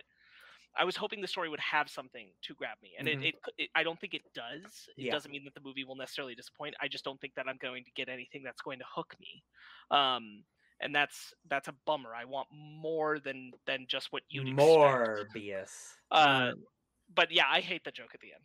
Yeah. That's Uh, fine. uh, One hundred percent. I, I, I, I, I fully agree with like the people who are on Twitter who are saying, "I'm a Marvel character you never heard of." Just kidding. I'm another Marvel character you've absolutely never heard of. People Um, when we talk about Venom, Morbius, I get. Venom is like one of the most popular characters of the '90s. But no, I get you. I'm saying in the context of the world. Like People know who Venom is. no, they don't. They don't have a name for Venom in in the Sony world. They don't know Hmm. who his name. When he Well, goes, that's "Ah, actually I'm true. Venom, like That's actually true. There is nothing in those movies where they where they're like, "Hello, I'm, my name is Venom. What's up?" That's the Mm, thing. Is like point. that's why I hate the joke. Is because like it's not like Venom is known. Like oh, criminals are afraid of Venom. If anything, they're afraid of like the lethal protector. Like they they don't know this bit where he goes, "I am Venom." Like he, it's like Morbius has seen the movie. Well, I so- I wouldn't so- be shocked. I wouldn't be shocked if if the movie Morbius acknowledges Venom happening. Okay, You know what so I mean? I'm trying. Okay, so this film, this trailer personified chaotic Sony energy to me. Like this is Sony just like, uh, yeah, we're just we're just unhinged throwing Raimi Spider-Man, uh, Amazing Spider-Man, uh, uh, Oscorp, um, Venom, uh, MCU Spider-Man. I'm like, what are you doing, man? I don't. I- I'm kind of into it. That's why I that's why I like it because it's like they don't they don't seem to care and that like makes me happy because that's I'm sure Kevin Feige is pulling his hair out and I'm just like sometimes I sometimes I also like chaos. I get it. I like the the the chaotic Sony energy. I Ven the re, kind of the reason why Venom like irks me a bit is the first one is is is that it wasn't like Sony just being like, yeah, try and stop us. It was really just like this could work in the MCU, right? This could work in the MCU, and that's why I like Venom Venom two more. One of the many reasons why I like Venom two more. But Morbius was the personification of like, uh, yeah, we don't even care if you consider us MCU. We're just doing this. Yeah, yeah. I I'm just like I'm just I'm past the point of just like hating things unnecessarily and like I agree with Sparks like it, it could be totally an uninteresting movie but like I give credit where it's due like I don't think this is the worst thing I've ever seen in my life you know like some oh people no, not at all. I think some people on the internet are are just very I mean, we're gonna talk about the If I- Eternals today my if I were if I were going to want to see a Morbius movie, visually this is how I'd want to see Morbius look. One hundred percent, I don't disagree with that at all. And and truly, the only part of the trailer I didn't like, like really didn't like, like I was I'm not interested in the story, but the only part I didn't like is that joke. I just thought that joke was like yeah mind-numbingly Yeah. stupid. yeah Um, every other like screw you Marvel reference that they're throwing out, I'm like, I don't know, man, I'm not fighting you. but that last one pissed me off. just do it. Um, Grayson, hey our good friend Grayson. Oh, Oh, uh, oh, sorry, sorry, Brandon. Hit those buttons. Oh, there, you got good. it. Yeah, yeah. Uh, Uh, your he, friend- Kristen says the way I understand this, the Sony trailers is a bit of Ryan Reynolds energy, but also listening to the audience theories and is just like, I like this, but this is the Spider Verse. it's well, but yeah. like, more. Why would Morbius be the? Spi- See, that's the thing that I like. That I'm kind of like having fun with this trailer. Like, eh, how would this be Brandon. the Spider Verse? Well, because Brandon, it opens up a web of possibilities. he said Oh, it yeah. he said it He said it. He, he Jared said it, not- himself I, I Oh wait. Oh It's god, so- that's right. That so was the trailer. smug Fuck. and weird. I think more than anything is just like I don't I don't know what it means. Like we're all kind of I feel like we're all waiting for the bow to break to like show us exactly what the future of Spider-Man is, but we won't know until after No Way Home. Yeah. Oh I think that's Tyrese is in this thing. movie and I, I- want to support Tyrese Yeah, like I don't care what robot you- arm what what we're doing now. Yeah, he's got the robot arm. I don't care really what what we're gonna be doing at this point. Like you know, the MCU will always be the MCU. I only care about like what is this gonna do to MCU Spider-Man. That's all I care about because like I don't want to lose MCU Spider-Man. I just mean like the greater business context, not that the Morbius film is responsible for like continuity bullshit. That's not what I mean. Yeah. Um, that's the only part of like the Sony kerfuffle I care about. Make your weird Morbius movie. I hope I hope it's worth watching. I don't know if it is right now, other than the visuals. Uh, if we'll- you we'll guys are interested in a modern Morbius comic Vita Ayala wrote a pretty decent run Oh yeah, good call. Yep. Moon Knight, Moonfall, Moon's That's the haunted. movie Moonfall Moonfall. Uh, uh, no, Moon Moon has a monster in it. Moon Monster Moon's got a monster in it. Moon's this- haunted. Moon's got a monster. this so Roland Emmerich has made a lot of big disaster movies. This definitely feels like this feels heavy. This fe- I feel the scope of this movie in a way that I, at least the trailers, that I really haven't in a lot of his other movies. Like the, the effects in this one are top notch, you guys. Like that Yeah. moon feels like it's falling, right? There's Yeah. also like a big tentacle nanomachine monster. What? Also, I, I really do I like, do uh, feel like I do feel like it's him being like, if I throw the moon at the Earth, I can put every single disaster idea I've ever had. in Earthquake, one tsunami, movie. storm. I can do it all. Take that, Dean Devlin with Geostorm. Take that. Exactly. Uh, what Go I was gonna say, I was saying, I was in a um. Oh fuck, what was I gonna say? Damn Hey, it! look, if this is how he makes Indep- uh, Independence Day 3, I'm in. Just just have this be like Glass or or what is it? Split. It's like a sideways sequel. Yeah. Um, like you know, Roland Emmerich movies, like they're not deep, they're fun, it like disaster movies. But this cast, like I like He's Halle talking about White House down. I'm kidding. I'm kidding. Is that a disaster? Well, it's disaster. It's disastrous. Uh, Halle Berry's in it. Uh, Patrick Wilson's in it. I like that dude a lot. That Me dude. too. That dude will carry any bad movie. Um, Um, the guy who played um John Bradley, he was in Game of Thrones. Uh, Yes. Sam. oh, it's Sam. Yeah, yeah. I forget his name. Yeah, this is like his first like big movie. yeah. I Uh, this that- movie, this movie was delayed uh, because of the pandemic and stuff. So like his, he would have been famous like a year ago, but now he's getting it. I'm glad.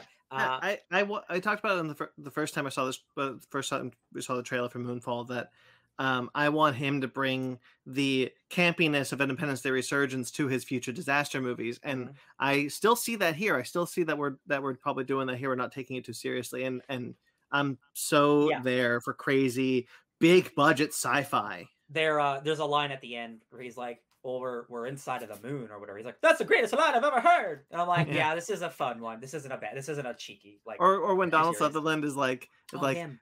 the f- the five uh there have been five extinction level events on on earth this is the sixth That's what I was gonna say. Um, Donald Sutherland, I love him, and, and I don't know why. Just like him being the old man in the back, like with all the answers, is like he's like, every every Roland Emmerich movie has like like has like the uh the old quaky guy who's like I knew it the whole time. I had the answers. Every single one. And I'm like Mhm. never change. Um no, this looks this looks really fun. And like even if it's not good like it's a scale unlike he's made before where like the entire movie is a big disaster. They're in the moon. So like big space monster. Hell yeah. Yeah. definitely. all right Moon's haunted. oh Brandon uh this isn't a big spoiler or anything but does that does the monster in Moonfall not remind you of something from Guardians of the Galaxy yeah yeah right i Isn't saw it yeah, yeah, yeah. I like it. i was like oh Ooh. um all right star wars the book of boba fett Yes. Yes, yes, I- yes, yes, yes, when i yes. first saw when i f- saw this trailer i was like oh yeah the boba fett theme by ludwig Gre- oh i forgot his last name um is awesome Yes. Um, I th- I I'll be honest. I didn't I didn't love the trailer. I liked it a lot. But the thing that is, this is exactly exactly the thing that I want from Star Wars. The Mandalorian was already giving it to me a little bit, but like the true outlaw west of post Return of the Jedi Star Wars world. Where like like Boba Fett's trying to become like the new kingpin of Tatooine. This is exactly the show I've always wanted to watch. I just hope it lives up to my expectations. I'm I'm very interested in staying in one location in Star Wars for a season. yeah, yeah. Uh, Star Wars doesn't usually do that. Like you don't live in a place for a long period of time. So I'm very interested in doing that. I'm, i am too I mean, I saw this trailer and I'm I was hooked. Like all the Boba Fett stuff stuff we got in uh Mandalorian season two, I absolutely loved. i'm so changed- happy it for temuera changed- morrison Yeah, It changed my my mind on Boba Fett entirely. So I'm like, yeah, I'm looking forward to this. This looks. I, I'm we- glad for him and for Ming Na Wen. I mean, she's getting that Disney that more of that money, and she's a kick ass character in this show. I'm like, hell's yeah. We we got a hint of how like outer world, outer rim politics work on Tatooine specifically from Mandalorian. So I'm hoping that that gets even more fleshed out. Why, uh, why having someone at the top is necessary Mhm. Mhm. on Tatooine in the crime world. Like why Uh, that has to be that way. uh to reference another thing involving kingpins uh in spider-man s- a kingpin is the leader of crime so like when you take the leader out that causes chaos amongst all these smaller crime organizations so like you need a kingpin of crime to make everything work out so like that is a really cool idea that i can't wait to see in star Yeah. wars i love it That's Yeah. why every time they. That's why every time someone says, "Yeah, we took out the kingpins," like, well, now you have a power vacuum. Everyone's got to kill each other. And I love I love Boba Fett. The main thing that I love as the takeaway from this trailer specifically is him saying like I want to rule with respect rather than fear. Yeah. Mhm. Um, all, all voices are welcome at the table. yes And one even- last thing oh, Oh, ahead. No, I was gonna say like the last scene in the trailer with uh where I forgot Ming Na Wen's character's name, but when she's like, "You was spoken to Jabba with such Fennec interest?" Shaw. Yeah, with Fennec Shaw saying that, and then Boba's like, "Speak freely." I was like, "Oh." It, Yeah. it wasn't menacing, but it's like, and he's like, "Oh man," and then Boba's like, "No, I'll listen to you, dude. What do you gotta say? Speak freely, man. What do you Oh, got?"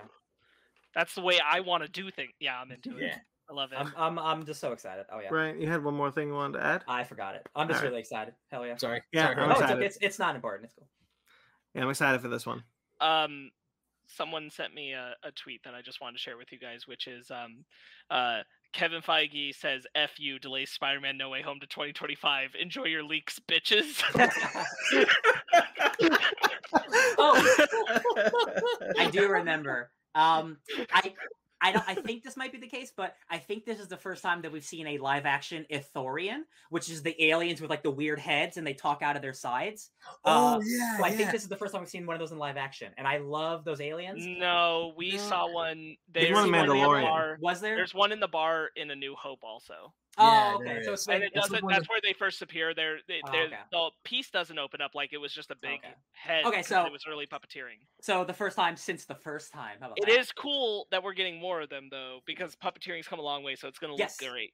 Yeah, I mean, come on, look at Dark Crystal, how good that puppeteering was. Hell yeah. dude, the Jedi, the Jedi of that species that chases Grievous in the Tartakovsky series. That's what I'm- One of my favorite. Yeah, I love him. He has that. brain. He has that. uh That scream that he Ooh. uses, amplified by the Force, that Grievous like claws Bro, his way through. That's what I'm waiting for. That's Great that's show. that exact thing is what I'm waiting for. The Ithorian Jedi stuff. Yeah. Yeah, yeah, I'm with you. Yeah, I uh I really like how this looks. I'm so happy for Temuera Just- Morrison getting paid. Put Oh, that, yeah. put that in my veins. Just give me All that. I, ooh, I cannot wait to the end of the year until watch Oh, Book of oh, Boba Fett. one last Oh, thing. I remember what- one. Sorry, go ahead. Um, uh, it d- d- like obviously all these shows always have some type of like secret cameo. They don't always have to, but like, is there a character that fits into this? Like, are we gonna get like a Bossk or an IG88? Like, like you know what I mean? Like, who do you, Who would there? Season two of The Mandalorian, the worm fighter guy who had Boba Fett's armor. Timothy Olyphant. Timothy Timothy Olyphant. Oh, right. Uh, then I I hope yeah, yeah. I hope we see him in this. Oh, I love him. You're right. Yes, you're right. That's what I would bet on. But Yeah. maybe there's a bigger. Maybe Anakin's in this. I, Um, I kind of I kind of hope that it's it stays pretty pretty localized to Tatooine. So I think unless it would be like a Tatooine specific reference character, uh, I don't really want to see it. I think the only other thing I would expect is like if hopefully they are playing with politics, I'd like to see some of the the rebellion uh, Mon people Mothma. show up. yeah, yeah. Uh, it's Mace Windu. it's Mace Windu. Oh my God, Mace Windu is also on Tatooine. Get the f out of here. and he's he's hunting Boba.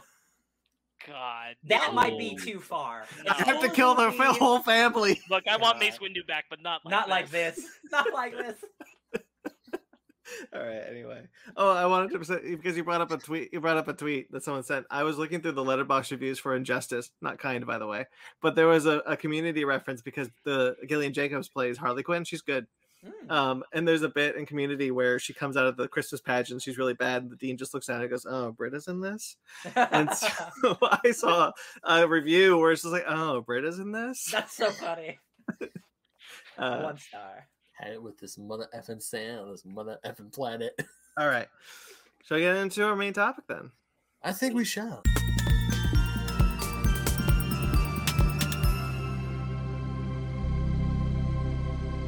full spoilers for Eternals, the latest film in the MCU. Um, you know the drill by now. If you haven't seen it, you know, don't spoil it for yourself. Skip on over, do whatever you want. Um, been warned. Full spoilers for Eternals. What we think about this one? Grayson, Oh, you seen it yet? Ben. Okay. He's not- He's probably, he's probably gone. Anyways, uh, was Can you just imagine if he was like, "No, Ben, I haven't." I get he texts me. He's like, "I'm still here." I'm like, Ugh. um, yeah, Eternals was all right.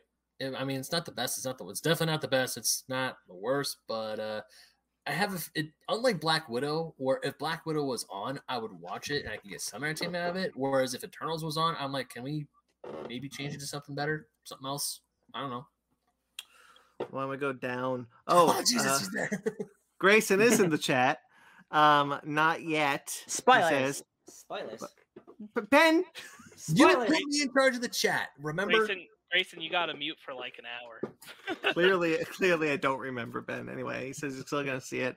I'll mute Yeah. for a bit. All right. Okay, Ryan.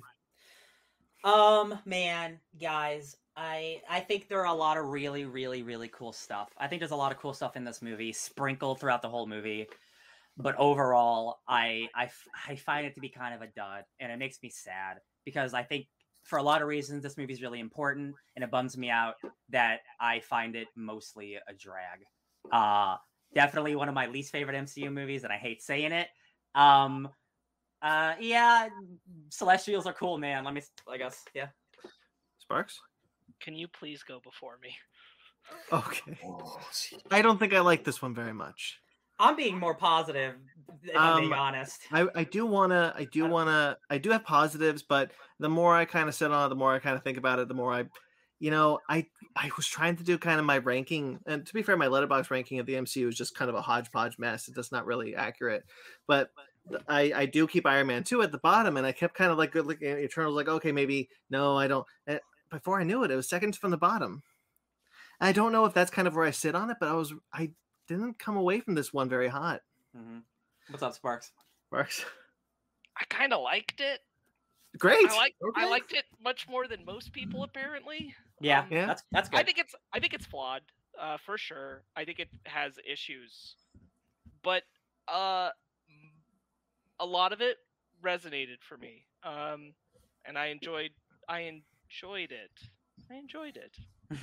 Good. I enjoyed it. Are you And I've sure? been- man, it's been no, it's just been so hard because like I saw it on Thursday and like we'd been talking about the buzz going into it and like people, you know, not being very hot on it and I'm like, "Oh man, how much uh, you know, how bad is this?" And and I go in and I'm like, "It's long. It's got issues." I don't think it's the trash can fire people are saying. Is I it? don't either. And no, then- and then- well, but- there's a but- diff- and I- yeah. Well and and so i but i came out of it and i'm like I, I a lot of that worked for me. Am i wrong? And i had to really think No. about it and i had to listen to things and i had to like read things and i i've been waiting for this anxiously for four days because i'm like i don't i don't know. Why i why am i different?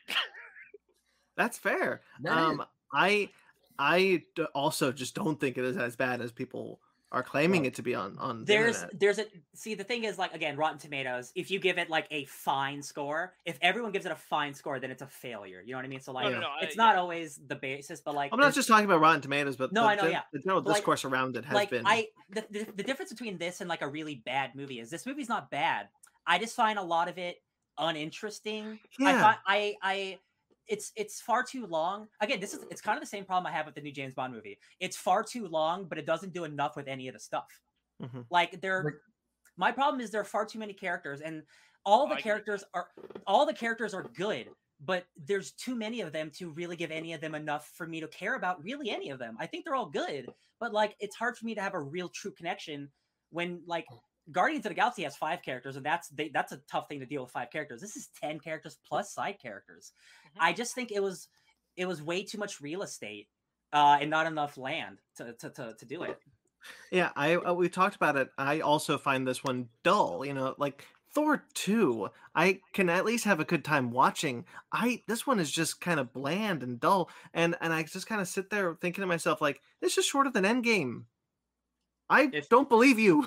It's like we no, we kept talking about how long this movie is, and is this movie just about as long as Infinity War? probably two If not thirty is long. Yeah, yeah. Yeah, It's they're- about it's about as long as it's about as long as Dune, honestly. yeah, but like we talk about Dune and we talk or how long Dune was, but Dune, that's that's a long ass movie. I was engaged and I cared the whole time. Avengers Infinity War and even Endgame, which is half an hour longer than this one, I care. I was on the edge of my seat. I'm like, yes, I can't wait. But there were parts during Eternals where I was like, can we just hurry it up, please? There, There- there, yeah. there's, there are, there are a lot of really cool things in this movie, and I see, and I, uh, I, the the thing that that I'm rubbing up against is just like I think some of the choices for the story just really don't serve the story whatsoever, and I think it's especially with Eternals. Uh, I think it's just it's a weird choice to to kill certain characters the way that they do. I think. Um, I don't think it adds to the story in the way they think it does. Um, I think the villain, especially the deviant stuff, is so wasted, and I'm so disappointed with. uh, They, there's a moment in the in in the movie where where he where the, the main where Kro evolves and he's like, "You guys are murderers and we're not the bad guys." And I'm like, "Yes, they're gonna do something here." Then he leaves. Then he leaves for an hour and he comes back and dies. Yeah. And when like- when an- at the end at the end when that guy shows back up and we- you, you and I both had the moment like oh right We you're both looked at each movie. other. I'm like, "Oh right, we're No, you been?" I heard and then you. Angelina and then An- Angelina Jolie goes into the cave and I literally looked like, like we have time for this I I forgot until somebody brought it up online that Kingo is just absent for like most of the third act. oh yeah oh and, yeah, and it's because if you remember, he says, "Oh, I I like the I like the Celestials, but like like a religious person, I don't want to like fight with my friends, so I'm gonna stay out of it." But they don't make it a point that like he's not gonna go and fight the end battle with them. He just disappears for the rest of the movie. yeah, yeah, because don't- he shows up at the epilogue and it's just he's just there. It's like, man, I completely forgot. Holy and crap! crazy enough, and I'll, I'll I'll I'll let Spark say something after this, but like the thing that initially that I didn't like was the final end battle with Ikaris because I'm like it's just them fighting their friends. But then the more I thought about it, that is my favorite part of the movie because it's like when I feel the most tense and it's like friends actually fighting each other and the fight sequence is actually really good. It's the most they use their powers and like the thing that I like most about the movie, it's none of that stuff. It's just like a cool fight scene that I saw in a Justice League already. You know what I mean? Like I literally watched this fight in Justice League already, and I'm like. I, really enjoyed I want, I want to say a positive because I do I really enjoy how this movie uh looks I really Mhm. like the the visualization of the Eternals powers I think is really cool and interesting that fight scene with Ikaris um is really is really cool for me because I'm seeing all the different uh all the different powers being used and I Mhm. I really like how they're all visualized especially Brian Tyree Henry just going all out um with his stuff that was Yeah. really cool Yeah, uh, Makkari like the, the the thing I love about the way that speed is done in this movie, it's never slow mo. Mhm. She's always going a thousand miles an hour, and like this is this is like one of the closest like Dragon Ball Z fights we'll have, right? Where she's like she's like punching him into the wall at like all different angles. It's like that's some really cool shit. Like the action for the most part of this movie really works. I think the fight in the in the the forest with the deviants when they go to Mhm. Druig's compound, that's way too dark. I don't think that looks very good at all. no, I had a I had an issue saying because the deep I, wait great job trying you know shooting with with natural lighting love I really like the look of it there's there's definitely a moment where after they leave Druig's camp it goes to a really bright light and I'm like oh dang um I don't think I I appreciate that this is like this is a unique look for the Marvel the MCU. I don't think it works the entire time. no and and specifically because the the way that scene is lit the deviants are also lit naturally but their color scheme blends in with the natural lighting so you lose them and I don't think it's I don't think it's the filmmaker's intention that you lose where the deviants are in the Yeah. fight Yeah, yeah. um that was that was like the only time where i was struggling to at least see um what was going on and i desperately want to hear what sparks has to say No, it's fine. I mean, like, go off. You know, um, it's it's cool. Uh, I I man, like, I agree with all, pretty much all of the criticism. Uh, almost entirely. I just still liked all of it. Mhm. Not all of it. I still liked a lot of it. Um, I was fully prepared to like go in and like I I, I know Ryan read this because I know Ryan and uh, like I was prepared for like oh you know it's not just people who like don't like diversity that aren't liking Eternals because we uh, Gita Jackson uh, put out a great piece over on Vice about like not liking di- like having criticism against the movie is not the same as like hating diversity. Movies can be diverse and bad at the same time. Yes, exactly. Um, it doesn't mean that you know, like you, you don't have to like the movie just because it's doing a lot of great diversity things, which it is. But you don't have to like the movie just because of that. You can still be critical of it. Yeah. And so I did try to like bring my critical eye, um, and I see the flaws. I just, I don't know. Um, I think that like a, I I agree. I think the visual language of the film overall is really spectacular. I liked that it doesn't feel like a mo- MCU movie most of the time. No, Yeah. I do too. Yeah. I Mhm. I really like that, and I guess like more than anything, that my biggest takeaway is that I'm just glad that we're here, where we're finally taking like big enough swings. I'd rather the swing be big and miss. I guess, no, at hundred this percent. point. That's why, like, I I am I am mostly negative on this movie, but but it is not the same negativity that I had for something for like Venom or Harry Potter. Right? It is. Right. I just find it. I just find it kind of boring, not bad. It just it's just uninteresting to me. I think I'd rather come out of this with everyone feeling the way that they are about it, and it be this kind of like divisive, but it, it went for things Mhm. the way it did, then the Eternals introduction feel about the same as Black Widow. Yeah. Hmm. and I think that would have disappointed me more. Yeah, I just am. kind of feel like it was, uh, there it is. The See, I I am hundred percent like you, guys. Like we're all we're we are all here for big swings. I agree. I would much rather watch a big swing and a miss than not even taking a chance. Uh, it just for me, I felt that it, it was just overstuffed. There's simply too much for you to connect with all of it. one one hundred percent I agree. And um I I I think that like for me, uh I just really it, it felt so much like really what Chloe Zhao wanted was almost and I almost wish this was the whole movie, pretty much except for the for the end. Uh just like a indie character piece analyzing their relationships Yeah. and and like you just can't do that like no matter how hard you push like a, a blockbuster mcu movie is never going to be that Yeah. um but it feels like that's what it it wanted to be and like there's a lot of moments where i'm vibing that and i Yeah. and i'm enjoying it and i'm liking it and i do think that like a lot of the character relationships work i think gemma chan is really good and i think she glues the movie together pretty well um her and richard madden Mhm. um, who and and I think all the actors are really good, and for the most part, I think all of them are giving like top notch performances, um, and trying to create nuance and subtext wherever I they can. And I I- think most yeah. of the time it's working. Uh, I agree, though. I agree. Like it's over stuff. like 100. percent And I'll get this one. Like I have criticisms, and and my biggest one. Uh, the, the biggest problem with the movie is that there's too many Eternals. That's 100% true. And I think that the simplest thing is like there should have been one or two less because we could always do something else with more Eternals later. Um, real quick, and- Considering the end of the movie is them going to go find more Eternals, they could have cut this cast in half and just save them for later. I would have, I would have, God, but I like everybody. Like, I like all the actors, so I like all the characters too. Yeah. But I would say that Druig and Phastos's uh, emotional arc things in relation to humanity are pretty similar, and I would have just made that one person. Mm. Yeah. Personally, I would have picked Phastos. I think it's more important to have Brian Tyree Henry in the movie. And I it do really does too. feel like it really does feel like at a certain point Druig is just there because Druig is a red herring for who your bad guy is going to be. Yeah.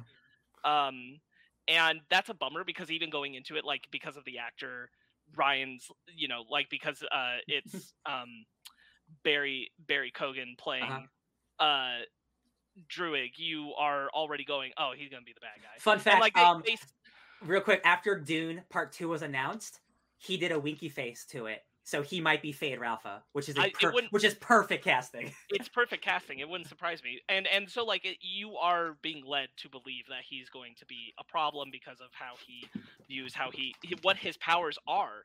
The comics themselves, yes, exactly. Like it, his powers lend themselves to being I'm a bad person. Mhm. Yeah. Um, and so it feels like he's kind of there to be the red herring. And I'm like, really, what his thing is about is like letting, not interfering with humans and watching humanity rip itself apart and how he feels about that. And I'm like, that could have still been wrapped up in Phastos's thing the same way.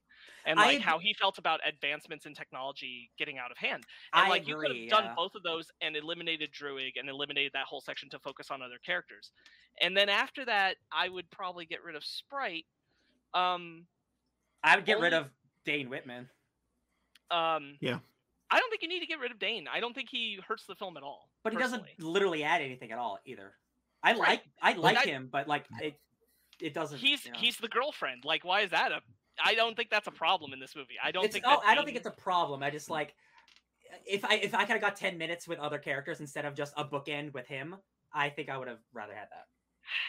I don't totally agree because I think him, he is a, an important representation of Gemma Chan's whole thing, Okay. and like because she fell in love with him, and he is a representation of her connection to humanity, and I really like what he does in grounding the film at the beginning, because I like that it doesn't feel like a general origin film. I like that I kind of feel tossed into the waters of it after we Mhm. get the prologue. Yeah. Um, I I love that it's just oh weird thing happens, but we live in a world where Endgame has happened, and so Dane's just like oh shit, what's that? And and he's like asking her questions like are you a wizard or something, and he can get with it a lot faster. Okay, th- I think I know what the problem is because I do. I like all that stuff. I think it's the. I think it's the end where he's like, "I have a secret history I didn't tell you about." I think because Sure. that's he has such little screen time that half of it is devoted to saying, "Oh, I'm a setup for the MCU." That's my problem. Anytime an MCU tease up happened. And I agree with that 100% because I wish this film had ended with uh, things just being cool. Yeah. I didn't I didn't need Arishem coming and pulling them into space or any of the setup for I I liked this feeling self-contained and we could open that bottle again at another point in time. Yeah, yeah, yeah. But I I liked the vibe post credit scenes disregarding. Um like I liked the vibe of the film feeling kind of like it stood apart in a way. Um so I agree with you on that, but him himself as a character and him being kind of a foundational lightning rod for her humanity representation and her care for it worked for me. All right, I Um, like that. I'm- I'll, I'll buy I'm. Okay. glad he was there as that, and I and I appreciated it. Um, You're gonna say uh, Sprite. I was gonna say Sprite, and so the reason why Sprite is like I think I think if you did get rid of Druig, you you turned it into just uh, his uh, arc stuff combined with Phastos. If you took Sprite with Ikaris and Sersi to when they go get him, and Sprite sees him with a family, and Sprite's jealousy of that Yeah. happens there, then I think Sprite's arc is more clear. But Yes. without that, Sprite is just not given enough. That's, so there's room where either you had to add that, and you could have if you reduced the Eternal number, and then it would have worked, or you just take Sprite out. And again, like I think the rest of the Eternals were the more important ones to focus on anyway. Yeah, um, I I they- also think Sprite was Sprite.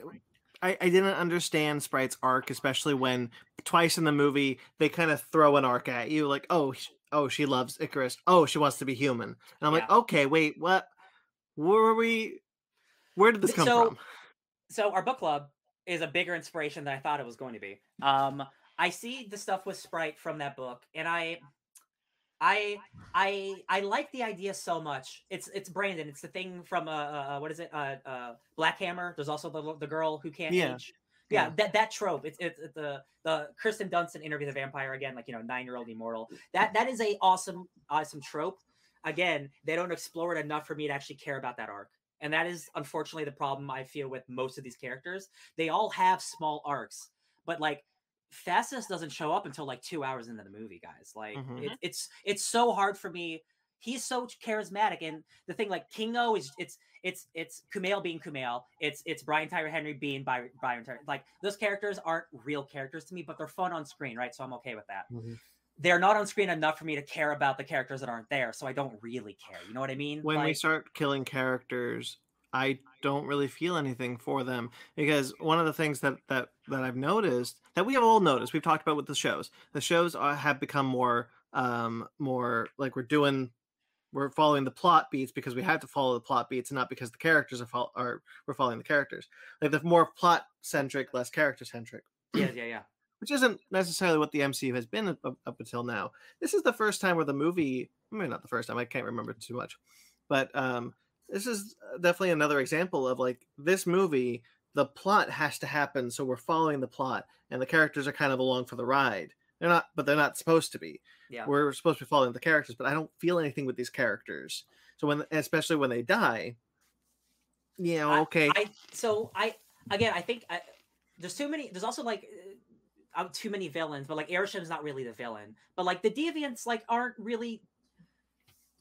I just don't know how I feel about this movie, y'all. There's so much happening, and like I Um, want to like so much of it. Like all the all the lore stuff. Like I love that it opens with a text crawl. Super into that. Like all the all the cosmic stuff I love, and like, but it's just so much of the middle. It's just I feel so unnecessary and does nothing for the characters. Um, on the deviants, I I 100% agree about like. I, I don't think the deviants should have gained sentience in the movie. Like, i- i- throwing aside like what we uh, throwing aside what we know from like the comics or that kind Yeah. of thing. Like for the MCU, I'm like, you went this, you went a direction with the deviants, fine. Like, have Ikaris uh, and them, have it be the family struggle, be the thing. Like, just drop the deviants as sentience. They can be there, but like, don't have them gaining sentience because you do nothing with it. Yeah, And I agree that is a problem because I'm like, because I got kind of jazzed when it happened at first. same. he- Yeah. Okay, so I really hate that they killed Gilgamesh. I hated it. Oh, me too. bro. that- has me so mad. They're Um, Eternals. They don't die. That's literally their thing. No, I, I I like, and they can bring him back, but like, But they're but why, they're not going to. why, why you doing Don Lee like this, man?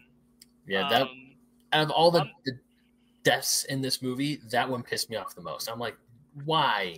Why I- kill Gilgamesh? I, it really bummed me out. Like I get it for story reasons, but like like Ajax being dead the whole movie really bummed me out. I'm gonna be honest, and like maybe just because I I'm so I like I watched so much marketing of Salma Hayek being in it, but like I expected her to be so much in this movie, and she's literally dead like like 30 minutes in. I'm like, that's kind of stinky. And she's Yeah. like a, she's like a plot device stinky dead lady. That's some bullshit. Um, I want Uh, to bring up what Grayson had, uh, said in the Oh. chat. He's asked, "When I found out the large casting of Eternals, I was nervous about balancing all the characters. Do you think this would have been better, uh, a better tie-in series, so we can connect to the characters more?" So No. so here's the thing. You can't make a TV show out of this size of scope. Like this is a movie. This has to be a movie. Like celestial shit. Uh, the budget is too massive. The thing Mhm. is, like, they just needed to focus on one thing. There's this movie is is is it is like a one cup can full of three cups of tuna. honestly, you cut out the deviant the deviant plot line, the significant deviant plot line. You got a lot of real estate there. You can fill in with some character work. You Yeah. cut down you cut down the Eternals by one, at least. Yeah. But probably just one.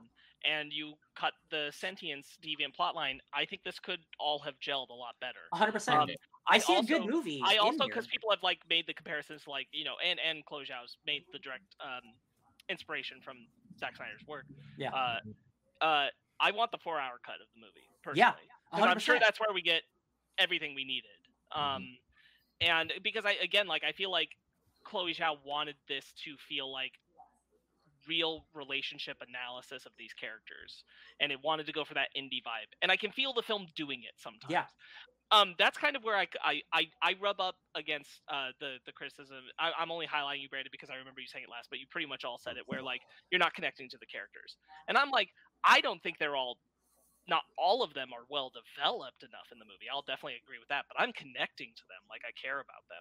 So I I don't and that's not a d- criticism on you guys. That's just I got that. I don't know So okay, so I is, but I so here's that. the thing. So like I I understand all the characters. I understand all their motivations. I like Thena. Thena's I like the thing that's happening with Thena. I get what's happening with Thena. Like we just talked about Sprite. I didn't connect with Sprite very much. Sure. I didn't connect with uh I didn't connect with Druig very much, but like I like Druig, but I didn't connect with him. But like I actually like Well, that character a lot. For me, for me, I always come out of an MCU film, and by the end of the MCU film, whatever it is, I've connected with the characters. I've cried or I've laughed or whatever downbeat or whatever beat they ended the movie on. Like Guardians of the Galaxy is a good example. You know, by the end of Guardians of the Galaxy, I give a shit that Groot dies. Yeah. Um, but and I, and I and I'm excited to see them show up in another film. At the end of this one, I'm like, right, I'm good. I'm more excited for for Dane Whitman because of another character that shows Yeah. up, really more than anything. I was anything. more excited for that one too, to be perfectly honest. Right. Um, I- can someone explain to me why Ikaris decides to just peace out and just launch himself into the sun? Because I didn't, didn't understand it. I didn't get it. because he he he heard the metaphor and he had to make it true. Well, that he flew to go see something. killing himself because he tried to kill a celestial. Yeah, he's- Shame. He killed he killed Ajax. Yeah, he's Yeah. yeah. Shame. Okay. He did it for shame. Yeah, yeah. Right. Suicide. I, yeah. I, I, I, I, I actually really like that part. I, am just, I'm not criticizing it. I, I'm I, not saying you are. I'm Um, just expressing. I want to I talk about Wait, wait. Uh, sorry. Can I clarify yes. real quick? Um, so, so what I mean is, what because I, I heard who you guys named, and I agree. Like, I didn't connect a bunch to Sprite and Druig. That's why I said like I think you could take Druig out of this movie. I think Sprite would be the next one. But I did connect to Sersi. I did connect Yeah. to Ikaris. I Mhm. did connect to Phastos. I did connect to Athena. I did connect to Gilgamesh. I did connect to um, Kingo. So like those guys all work for me. I'm I'm connected to them. I care about them. I care about what happens to them. I connected to Phastos. I didn't connect to Makkari, and that bummed me out. Um, I literally turned to Megan when McCur- when we get back to Makkari in the story, Makkari. uh, and I, thank you. And like I, I was like, oh my god, I like forgot she was in this movie.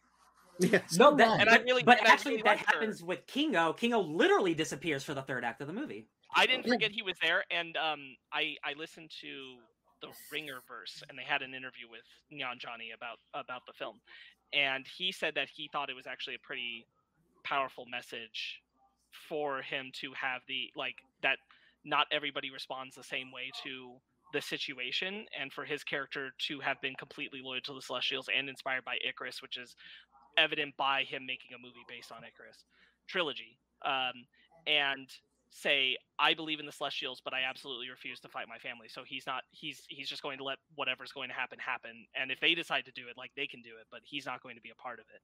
Um, and I see the point in that, and I think that is Yeah. valuable. Like eh, having one character who does like it is jarring and kind of weird, and I did miss having him in the third act. But I did think like it was cool to have characters have these different perspectives and different opinions and hold to those beliefs No, and you know absolutely. I, I think it was better to have him hold to that than to have him like come in at the last moment for the save and he's like, I changed my mind. Bam, bam, no, bam, but bam." I didn't. But I didn't want that either.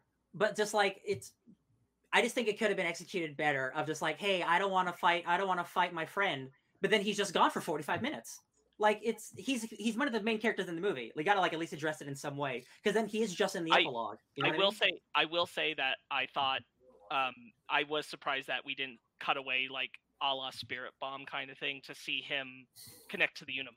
That's that's exactly what I'm talking about. Yeah, Yeah, and I think that that should have happened, but I I am because he I was part overall- of the Unimind, right? He had to have been, right? in theory right. Okay, uh, I and- see and- it. Right, and so I, I I do think that that's weird when the Unimind gets to the point where it makes everybody be part of it. Mhm. Um, but uh, other than that, like I'm kind of glad that they held to that that concept. Mhm. So the other thing I was going to say earlier was about the the sentient uh, deviance thing. I got jazzed about it because I like the moment that he started like talking and everything. I'm like, oh my god, he's Cell. Um, Mhm, mhm. and uh, and then of course it kind of amounts to nothing, and that's a bummer. Um, I do think that they just should have nixed that plot line. I don't. Think so that like that n- was any not good. to not to bring in the comics because like the deviants are like they are they're just like ugly eternals like if you're gonna do the deviants i kind of wish they would have done that and mm. do the whole thing of like oh we're not the real monsters because then you'd have like a force to like oh like the enemy of my enemy is my friend but then they literally just like any any ounce of nuance again they just kill the monster like, If like you- nothing if you were gonna do that, you'd have to cut like four Eternals that time. no and i get it so for like sure. Yeah, yeah, yeah. yeah. Uh, no, I'm I'm with you. I think like that that could be interesting. I just And the I thing, like, very much Kro like I, I so don't think that was I don't think that was ever like really going to be on the table for MCU stuff because this Yeah. kind of stuff happens in the MCU all the time. And so I'm like, just don't even try. Just leave them as as Yeah. these beasts and I let just- it be. after after reading uh uh Neil Gaiman's Eternals and now Kieron Gillen's Eternals, like Kro is a really cool deviant character. And Yeah. he's super stylish and weird. And that's and that's the thing is like you could have left these ones very beast like, but we could Yeah. have opened up a deviant box again at another point in time and done something more developed. But I'm like, this just wasn't the movie to do it. Like, just leave it. You made this beast decision for most of the film. Just leave it there. You got plenty of other landscape to work with. Yeah. I uh, I wrote a note. Um, we talked a bit about how you know really the only issue with Dane Whitman is the sequel bait at the end uh, that kind of just doesn't make sense for that, um, especially hey, in I regards got to a character. I got a secret family. But I wrote a note, and I must have been thinking of this on a subconscious level. I say that you know Black Knight was wasted, and then said Dane Whitman.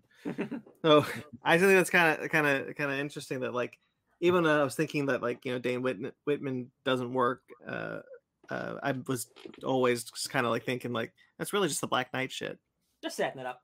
Just setting it up. Yeah, I I think I I I felt like as the love interest of Sersi as Dane, I'm I like him in the movie. Yeah. Yeah. I do That's too. a- It's it's just that one line that just like that irked me. I well go ahead. No, go ahead. Well, I want to talk about the Celestials. They're Sure. great. Incredible. I really, I, much in the same way that I really like how this vi- uh, the the how this film visualizes their powers. I really like how this film visualizes the Celestials. Um, I think they nail the scale of the Celestials when the one is coming up from the Earth, Unicron. Um, he's coming up from the Earth, um, and you see him over the horizon. Just to kind of get that scale, as we, we see the hand in the foreground, is really cool.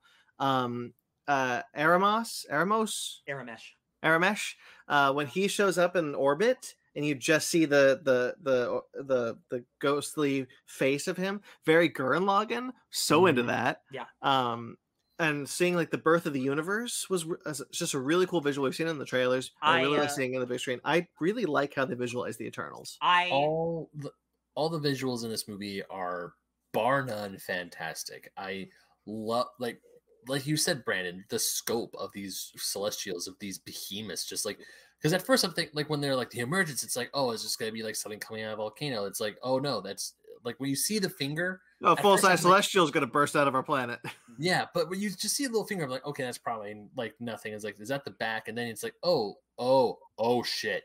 Like, and what's cool is what's cool is they don't give they they can't show you the full scale of it. So like the camera's almost kind of confusing you with, with it because it can't quite process the scale of it, much in the same way that you know we couldn't really fathom something of that scale of the Oh, of the celestial scale. Yeah. Uh, I think that's that's all really well visualized and really cool in the movie. I just I just imagine what the Avengers were doing at like what what Avengers are at Avengers Tower right now, and they just turn on the news. Is like, why is there a face? Avengers Tower. Avengers Avengers Tower was sold. Oh, Avengers Got Mansion. bought. Nope, Avengers Compound. Nope, that was destroyed. There is no destroyed. anything. They There's have, no a, ho- they have a hotel somewhere. Wherever the Avengers Falcon's are, apartment. Yeah. The- Wherever a- theoretically, and like this is something that hasn't been addressed. Like as far as we know, there are currently no Avengers. Oh, yeah. It's true. Yeah. Like they they mm-hmm. are Avengers, but they have no gathering place or anything like that. The closest we would have seen to something like that would have been with Falcon and Winter Soldier, and they clearly aren't doing that. True. But yeah, I could I just want to see what or what the reaction was where it's like, why is there a face out of the ocean? I And the- love. And ballsy that they kept it there. Yeah, Yeah. and that's lo- yeah for the next like the next ten years or whatever. Like, there's just gonna be a giant monster or whatever. Uh, I I really like the the new lore that they did. Like, I don't mind because like again, like I don't I'm not an Eternals fan, like super fan or whatever. So like changing their origin, I think works. I think making them like synthetic people is fine or whatever. Um, uh, I really like the idea. Uh, like change. they're basically winter soldiers. So after every time they birth a new celestial, they get like rewritten to go do it again on another planet. I really like the idea. This is it, this is the plot of Doom Eternal, by the way, that humans are basically just used to birth new celestials. So it's like it's like a huge like a uh, like circle of life where you kill billions of people to birth billions and billions of more people, and that's really heavy and cosmic. And like Ikaris's struggle of like, yo, we're gonna stop life from happening in the universe. Like, like I think that is a good struggle, and that is the part. The last act of the movie is my favorite part of the movie for me. Absolutely. Mhm. Uh, I I think um I think most of the actors are giving like 10 out of 10 performances with the material Yeah. material honestly like I, I think richard Oh, madden uh, i think the scene where richard madden comes in as ikaris and sersi says he killed ajax and he's crying as he confesses it to them Yeah. and and he stands up for that and like they feel betrayed as a family and i'm like this is the thing is like what what really worked for me as eternals is like by the end of the movie i do believe that they are like essentially a family that's lived Yeah. all this time and i do believe that they've had these deep connections to each other um in a way there is a chemistry running through this group of actors that i have not felt in other mcu films Yeah. uh with like the avengers and things like that like there there is a there is a compassion between them that i believe when i'm watching them There's a, a visual I want to point out specifically, which is Arishem's uh not even his full face, just two eyes are Mhm. engulfing the screen, and Ajak is such a tiny speck you can barely Yeah. see her. Yeah. Uh, love that. I, Yeah. I think I think Chloe Zhao's visual language throughout the film is is top notch, and some of the best stuff we've seen in the MCU. Some of my favorite visual shots I've seen in the MCU are in this film. Yeah. Yeah. Uh, and and it really does come back to like there's just this weird juxtaposition of really wanting it to be a small character focused story, but it's also about characters involved in the gigantic scope of the universe. Yeah. Um, It's a- and and trying to ride both of those concepts and please everybody Yeah. um and and i think that's really challenging i i liked a lot of the flashback stuff i think most of it worked um Mhm. but it really really pisses, pisses me off that Sersi tells Dane explicitly that they've been on earth for 7000 years and she was with Ikaris for 5000 years and we literally get a timestamp of when they got together and it was 2500 years ago and i'm like come on man like on and off. check your off, check you your know. writing, man. No, because that's when he first admits feelings is two thousand five hundred years before, and she's like, "Yeah, we were together for five thousand years," and I'm like, "No, you weren't." You She's bad. She's not. bad with We math. can do math. She knows she knows artifacts, not. Uh, Um, Yeah. I liked. Um, I did like the scene uh, with Druig at, at his camp. Like, I, I'm always a big. I'm a big fan of like cult stuff, and like ha- and like the eyes are like the whole family or the whole like cult of, of people with the shotguns. I think is really effective. Um, and like there's a scene where like there's like ten of them and they're shooting a deviant. And she, someone's yelling at Drew like, "Stop it!" But they just in unison. That's Yes. like haunting. It's really, really cool. it's and I'm really like, cool. oh i there's this really like again this should not have been a disney plus show but the way it's structured it's like every 30 minutes like we meet a new character basically and it Mhm. takes so long to get to the final to get to the whole Mhm. team together and i think that's that is what i'm rubbing against the most it's like th- it would take so much time to get to like the, the spot that i wanted it to be that like by the time we get there uh it's just i'm kind of already checked out unfortunately It You know how it long just it took us to meet each guardian? It just two well, minutes. Yeah, it- it's, yeah. it's not the same. It's- It's, just not the same.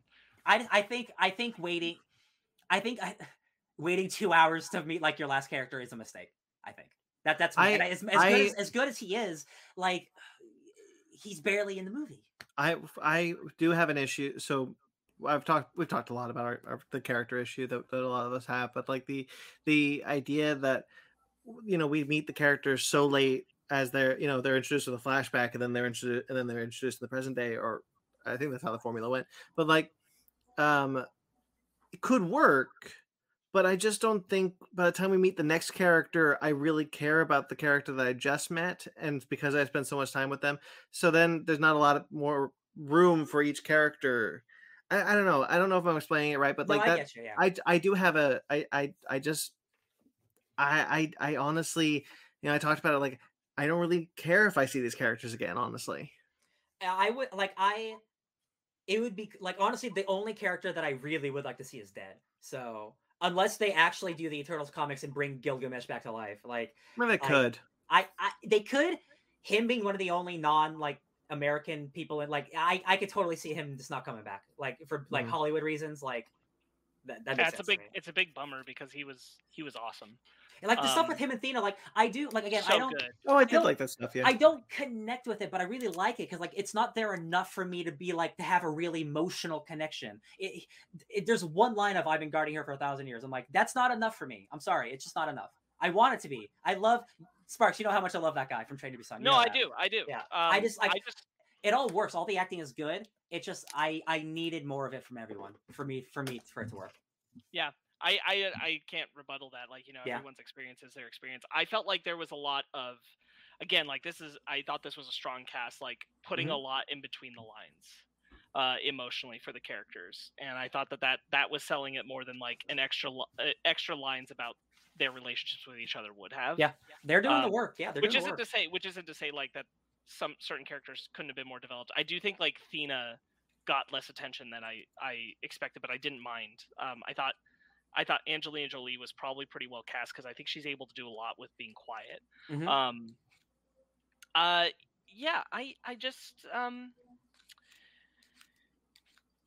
I I I definitely got emotionally invested uh, in certain characters' relationships uh, by how they were behaving with each other. Um, I want to really shout out because we haven't brought him up at all. Like I love um, Harish Patel as Karun, um, the valet for the King. valet. Oh, yeah. yeah, he's cool. Uh, Yeah. I love him. I love him both as comedic relief, but I also love him as a sincere like representation of humanity appreciating the eternal. Thank you for everything Yeah. you've done for humanity. Yeah. yeah yeah and just like being Yeah. honored to meet them and things like that um th- this this movie vibed for me in a lot of ways because i didn't feel like it was most of the time most of the time it didn't feel like it had that same kind of cheeky common mcu humor Mhm. the humor felt more built in and organic most of the time um and i i did i preferred it not feeling so steeped in mcu to be honest. Uh, i i liked it feeling like it was a bit removed um almost like eh, a lot of the times when i was watching it i was looking at it as like if this were just a movie not an mcu movie just a movie like and this were going to be the only one and which is again why i don't like the cliffhanger ending necessarily um and it was just trying to tell me a story about these characters like i think they did a lot with the mileage that they could if this was like a one and done. Um and and i respect that and i think it, you know without the expectations without the context of the broader things that we would bring to it this would have this wouldn't have been received the same. I think people would be digging into different things and certainly the film would have been able to appease certain things differently.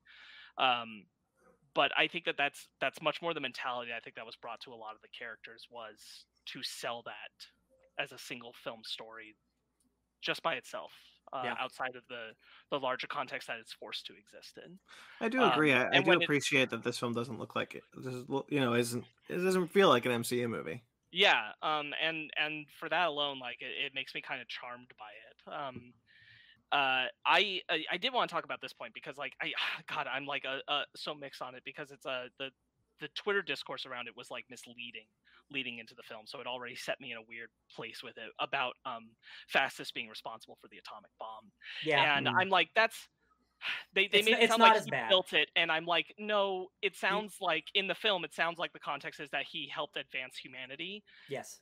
And that led to the atomic bomb, and he regrets that.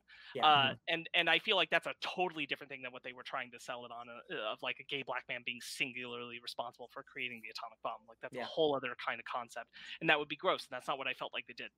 Um, it's it's so weird uh, to use the the that tactfully. Like it's so hard, especially in American media, to like be able to do any kind of. It doesn't feel like it's able to be paid the proper amount of time. Um, for what the weight of that is. This is another reason why I feel like Druig's emotional arc is so similar to Phastos' It should have been one because you could have made this thing really land. Mhm. But I do think that they made a very smart choice to have Phastos in Hiroshima. I think the whole bit wouldn't have worked if he were somewhere else. You Just like watching on TV. Yeah. and he were somewhere else. I think it would feel too removed. I Mhm. think the only way that they're able to kind of get by on on um, kind of playing around in the sand of that is by having him there, and I think that that made all the difference in the impact of that moment um, uh, for what it should should be paying respect to. Yeah, yeah, it was that. it was definitely much much better seeing it. Yeah. Yeah. Um yeah, I I really like a lot of these characters. Um I don't know I, I, I have to I, I've had the urge to watch it again since I saw it. So that says something and I've been thinking about it for a few days, trying to break it down and analyze it. So I don't know. Uh, I agree. I think the third act is really strong. Um, See, and this is the thing. Like, I've been I've been negative on Marvel third acts recently. So like the fact that this is a different movie where my favorite part is the final act never happens. So like in that fact alone, I am happy this movie exists despite me not really liking it. I want Marvel to take more risks like this because this Yeah. doesn't feel like an MCU movie, despite its flaws. Like at least they tried something. Yo, there's thrusting in this movie. I thought that the, the sex scene was a joke. They're fucking in this movie, you guys. it's real. I'm like, I, I you see Ikaris thrust, and I'm like, holy shit, this is a kids movie. This is a Disney movie. I can't believe it. we it- haven't seen a sex scene since phase one. The MCU's always needed to be more horny, but I do Yeah. appreciate that um that that felt more like intimacy more than anything. Yes, the way it was shot, and I really like that. It, it helped to sell their relationship for like what the film does going forward. Um, I, I wanted to get back like we barely I, I barely touched on it, but uh, when you brought up Ajax, like I, I kind of agree. Like I'm a little bummed that Salma Hayek's not not able to be more present, but I did kind of like this maternal energy that she had Yeah, for for the Eternals, and I thought she got that across quickly and Mhm. briskly, and it worked. Um, I I also my hope going forward because we're going to get more Eternal stuff is that we could still flash back. Yeah. and we could still flesh out even more from that time period about their relationships with each other, um, even e- even as we are moving forward with the characters. Like I, I hope that they don't completely leave that on I the mean, table. 'cause That's there's- a lot. That's a lot of time being connected. With there's uh, there's not seven thousand years, which I'm glad they changed. There's literally like millions of years of Eternals stuff. So like Yes. with the stuff with the the post credit scene, I would not be shocked if we get a lot more like pre pre humanity like cosmic Marvel stuff involving Right. characters we've already seen who might be dead, maybe. right. So Um, should I do the post credits, or do you have more? I I do have a little more. Um, I I really did like. Uh, uh, I had it and then it kind of slipped. Um, It happens. oh, uh, I love Kingo's bit of being my great grandfather, my Mhm. grandfather, my father. I thought that was extremely good. yeah. Um, uh, I, I, I really, I guess, I feel like it- this isn't. I, I, don't know how to say this without sounding like I'm dissing you guys and your viewing experience because I'm not.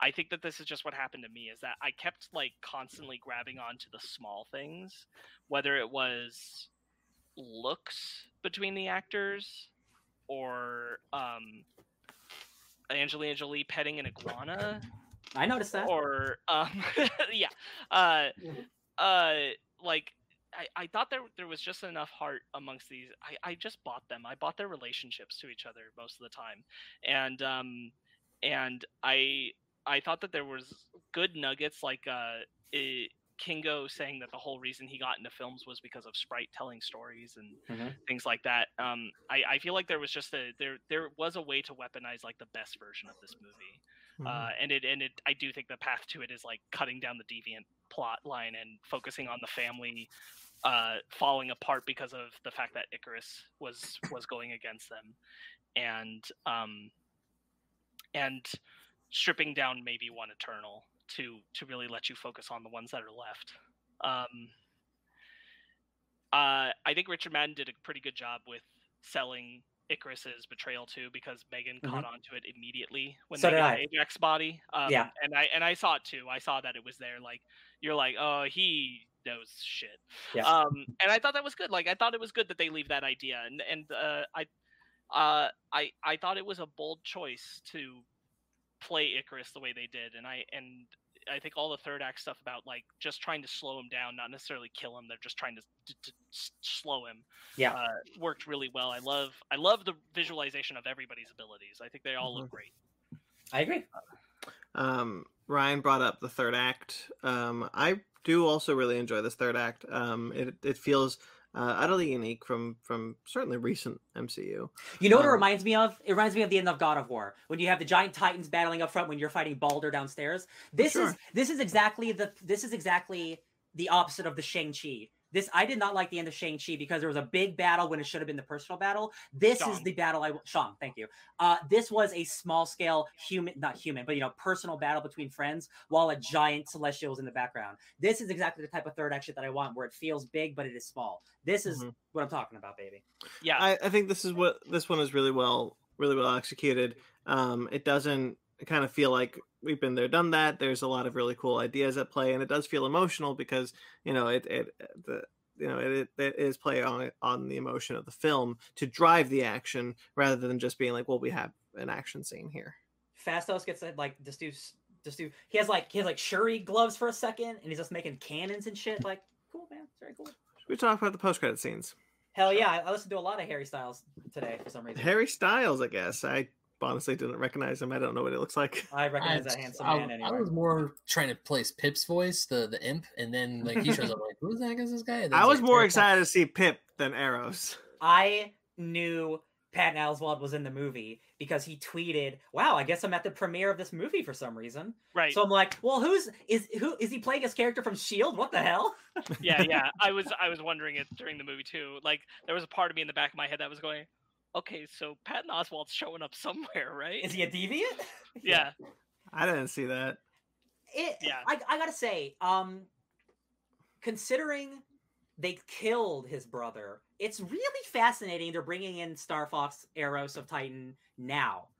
yes. I, it's really fascinating because also, um, that's a character that is kind of gross and rapey in the 70s and 80s. His whole power is he controls the pleasures and emotions of people. That's his superpower.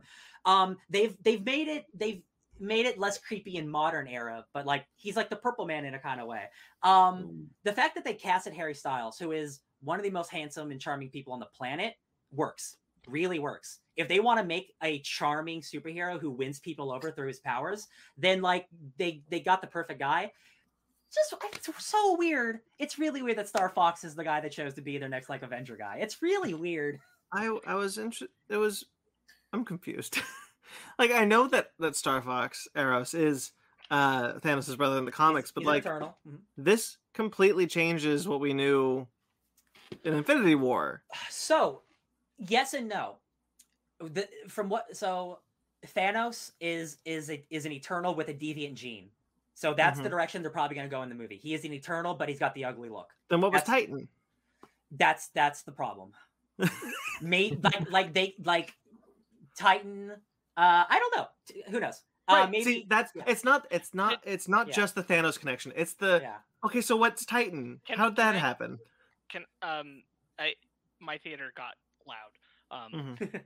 can did they say in the movie that Star Fox is an eternal? Yes. Okay, they do. Yeah, he says 100%. he says hello, my fellow Eternals. Yes. Okay, I And they also Did not- say yeah. did not hear that line. No, yeah. They Um, they go, oh my god, that's Thanos' brother, and he's like, hello, So- fellow Eternals. Yeah. uh, so he says Pip introduces him as brother of Thanos, Yeah. and then Prince of Titan. Makkari signs Thanos' brother. Mhm. Um, so uh, my assumption is just that the way they'll do it is that Star Fox is the an Eternal who was on Titan, Mhm. and um, the Celestial breaking out didn't break the planet, but it did cause the ruin that Thanos was living in. And Thanos was just like an adopted brother to him, not a Mm. born brother. Oh yes, I so I did see this he theory. says he says Prince of Titan also. yeah. That's one that's the word that got me. I was so like, hmm. I saw this awesome theory, and it, it, it's it's it's a thing where it makes Thanos even more right, even though you know he's a, he's a villain, he wasn't right, but like Hu- Thanos is right. Thanos was doing what he was doing to half the population of the universe to stop the celestial process from happening. Right. Because because he destroys planets to make celestials. That so- has a very that has a very Palpatine knew the Yuuzhan Vong were coming. Vibe. not as bad though. Not as bad though. Uh, because like at least Thanos is like kind of doing a good thing in a way, you know, in a way. Um, well, so was Palpatine, kind of doing a good thing in a way. yeah, not come on.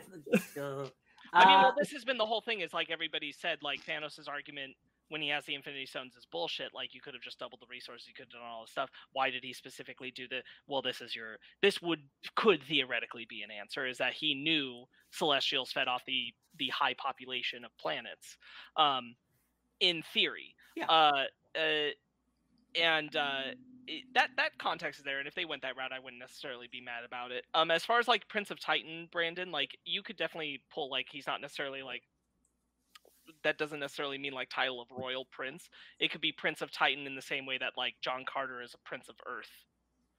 You're just I the mean- you're just the guy who's really important who's still around from that planet somewhere else. I am not knocking it. It was just Yeah. the it was just the time in the movie where uh, it was the first time in the movie I was like, oh what? But also like think about it like like Vegeta is like the prince of the, the planet, but the planet's like destroyed, right? He's still the prince of the planet. Even though Titan's gone, he's still the prince of the planet. He's a million years old.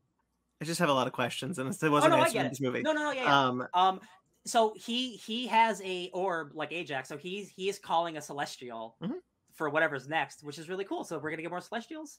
Uh, Pip, man, Pip, Pip, Pip's in a movie. Unbelievable. He's the guy you meet in Infinity Gauntlet at the beginning. Oh my god. yeah, Thanos, I, Thanos is dead. What a bummer. Pip. No, that's not him in Gamma Flight. Who's the guy no, in Gamma no, Flight? that's the short Puck. guy, That's Puck. Puck. Yeah, You can see my very different. confusion. Very different. Yes.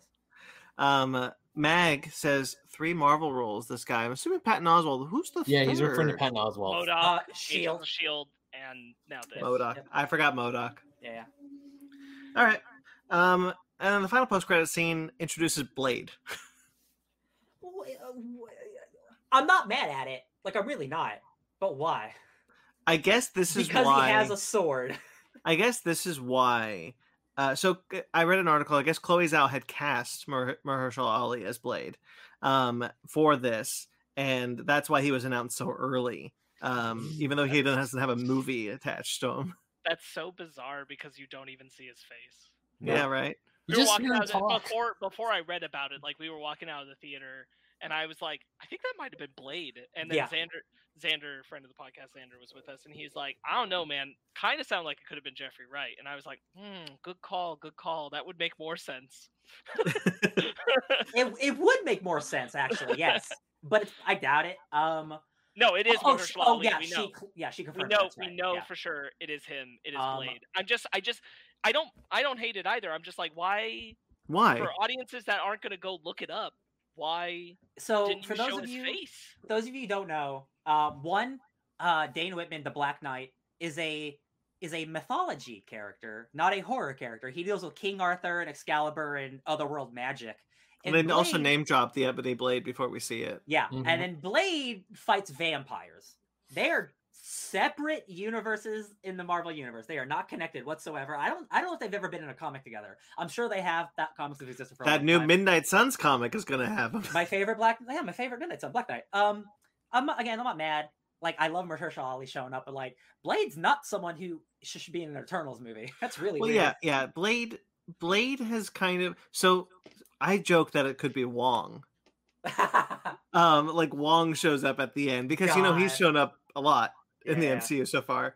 Um, It would make more sense actually. Yeah. yeah. like you know, hey, welcome to whatever I'm doing. I'm doing Avengers. Um, Wong Ma- Magic Avengers. Avengers by way of Wong, Yeah. but it's Blade kind of in a similar role as Wong and Nick Fury before, the um, magic side of it though. doing like the magic side. Like he's like, hey, I'm setting up the Midnight Suns. You ready? And then we'll see him in Moon Knight. Hey, I'm setting up the Midnight Suns. You ready? it's you you you don't even get like Ghost Rider or Morbius or uh Werewolf by Night first. You get the Black Knight who's not even on the team. Yeah. It's just it's there's business decisions, there's reasons for doing this. Uh but Blade's coming sooner than we think. So The that's kind of cool. The way they visualized the blade moving towards his fingers was really cool. That was really cool. Yeah, the was- the ebony the ebony blade um has a curse where the longer you wield it, the more mad it makes you and it drives you crazy. So I uh we've watched Game of Thrones, we've seen that guy go a little crazy. So like I'm excited to see him do that again. We're all back right. again. Shall we rate it then? Okay. All right, Ben. Uh, probably give it like six. Uh, Ryan. I feel bad because like I really do want to like this movie more, but it just it just it just didn't fully work for me. It is probably it is the lowest rated Marvel movie since maybe ever. Uh, I, I would give it a six point five. Yeah, it's definitely my weakest Marvel. It's definitely the like. Oh man, it's up to Spider Man this year now. Oh man. Oh man. Phase four is a really uh, uh bumpy TV shows- road so far. Kind of bumpy, yeah. It's like you got Black Widow. no, we had- we had Shang-Chi, Shang-Chi. yeah. Well, I no, thought it's I, bumpy, I you think, know, it's you know we get like the good and the bad. I liked two thirds of that movie. um, Sparks. Um, it's definitely a seven point five, maybe even an eight. Uh, I think I'm kind of with I think I'm with Ryan. That's a six point five for me. Um, you know, maybe as it- as it goes on, I'll look for more favorably on it. You know, we'll see. Yeah. Maybe Uh, not. I, I, I gelled with it. It jammed with me. I'm. I, I am on a, a smaller island than most. and Shall we get honestly, Sparks really like. I would feel more bad if I didn't know so many people who agreed with me. Right. So like I don't like I would feel No, more yeah, bad like sure. oh so like I No, I feel I feel Yeah. weird because I'm like I don't, Yeah. I don't know, man. I I, would- guess yeah. my, I guess my brain broke when I saw it. I Nah, man. know. you got the Kingo juice in you. Uh, ooh, gross. Um, the the beard. Can you get this beard keg away from me? The the spit keg away from me. Yeah. Oh, Um, yummy yum. shall we get into a book club? All right, Sparks, it's your book club. So This why is don't Yeah, you his- you take it away? guys, you This guys is his feel book. cool. My This is print, his book. he's got my print copy right there. Ha, sucker. Darn you. Um, yeah, so we did Eternals uh by oh I'm so sorry guys, I don't have it out in front of me. I got it. Um, it Neil Gaiman and artist please. John, John Romita Romita Jr., Jr. John Romita Danny Jr. Miki, and Matt Hollingsworth. Thank you so much. Um, yeah, so we did Eternals. Uh, I haven't read this before. I really enjoy it. I will say up front, I like this comic a lot. However, I will also add this caveat where I will say that um, when I said earlier in this review that I would have been really bummed if I went and saw Eternals and I came out feeling about Black Widowy about it, this is exactly the plot I didn't want the movie to have because I think that they would have just like zipped this thing down into this like very formulaic origin one and I think this works really well as a comic. I think every if they tried to adapt this story into a film, I think it would have lost all of its nice. the MCU, It's nice the MCU subtext. could not handle how, uh, handle all this comic. exactly, and that's Yeah. and that's really like like looking at this comic. I'm like, boy, I'm glad that the movie went in the direction it did, honestly, because like I don't want this in a movie this way. Like I don't think it would have balanced right. See. I I disagree, but like I I get where you're coming from. Considering the movie that we got, like I get it, but there's elements in this book where I'm like, God, I just wish they would have done that so bad. God. sure. I like I I I don't have faith that this would have been adapted well. Oh no, oh yeah, Uh, I agree with that because I also think the movie was still adapted poorly. um but uh it's a it's a solid comic story uh, i think it's a, a pretty good uh introduction of the eternals Ay ay ay, Emma. Did we lose Ryan? No, just, No, just in camera only I'm here. Emma just being Emma. Ben, here. what did you think of it?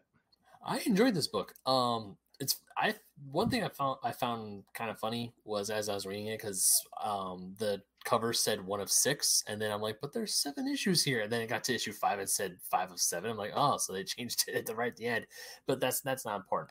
Um, the story itself, um, I love how a lot of the Eternals lost their memory. I kind of like I really like that because normally when you do like the whole memory loss thing, it's like, oh, what was the event and and it and Sprite being the main villain, like the um the catacal the catalyst to this entire to these uh, turn events i actually really liked um i was because in the movie the deviant like like we, we talked about during our review the deviant just shows up and then we're like okay cool and then they disappear for a while and then it's like and then they come back and then like i heard in the, my movie theater brian and brandon going oh yeah that that guy's here still um i like how the the celestial is just chilling in golden gate park just like waiting. He's judging.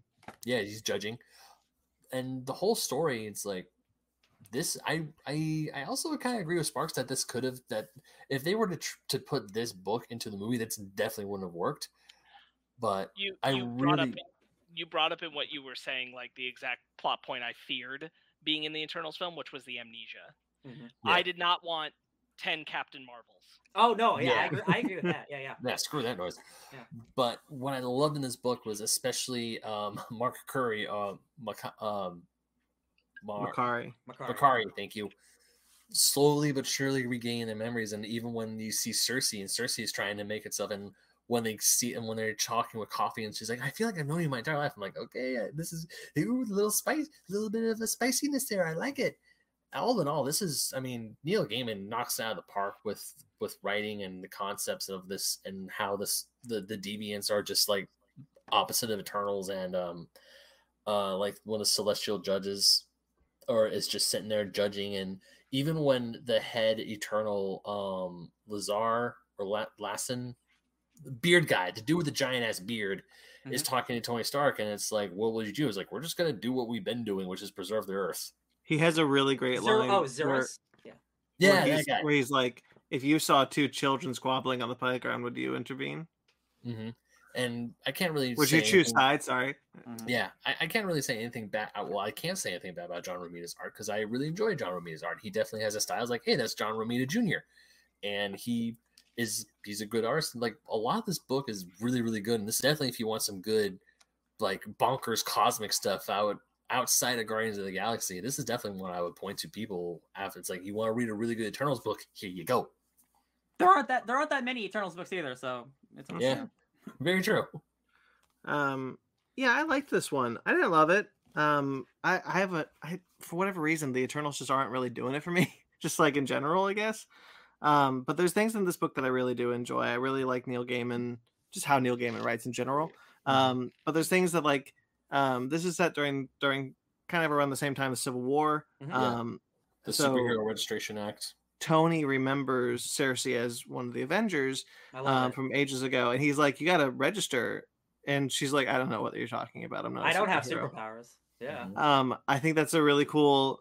I think it's just really cool having Iron Man's inclusion in this, especially like at the end when he's just like, I know he's faking it. He's just studying us. And it's like, Tony, Yeah. can you get up? It's like, oh yeah, sorry. I, I love how when Sersi is on the top of her building getting a tan, and she sees this cat, she's like, "If I had superpowers, I could turn you into a dragon." She turns, she and she turns the cat into a dragon. Kind Yeah. of like where it looks a little bit like Lockheed, and it, it's flying away, and she goes, "Oh hell!"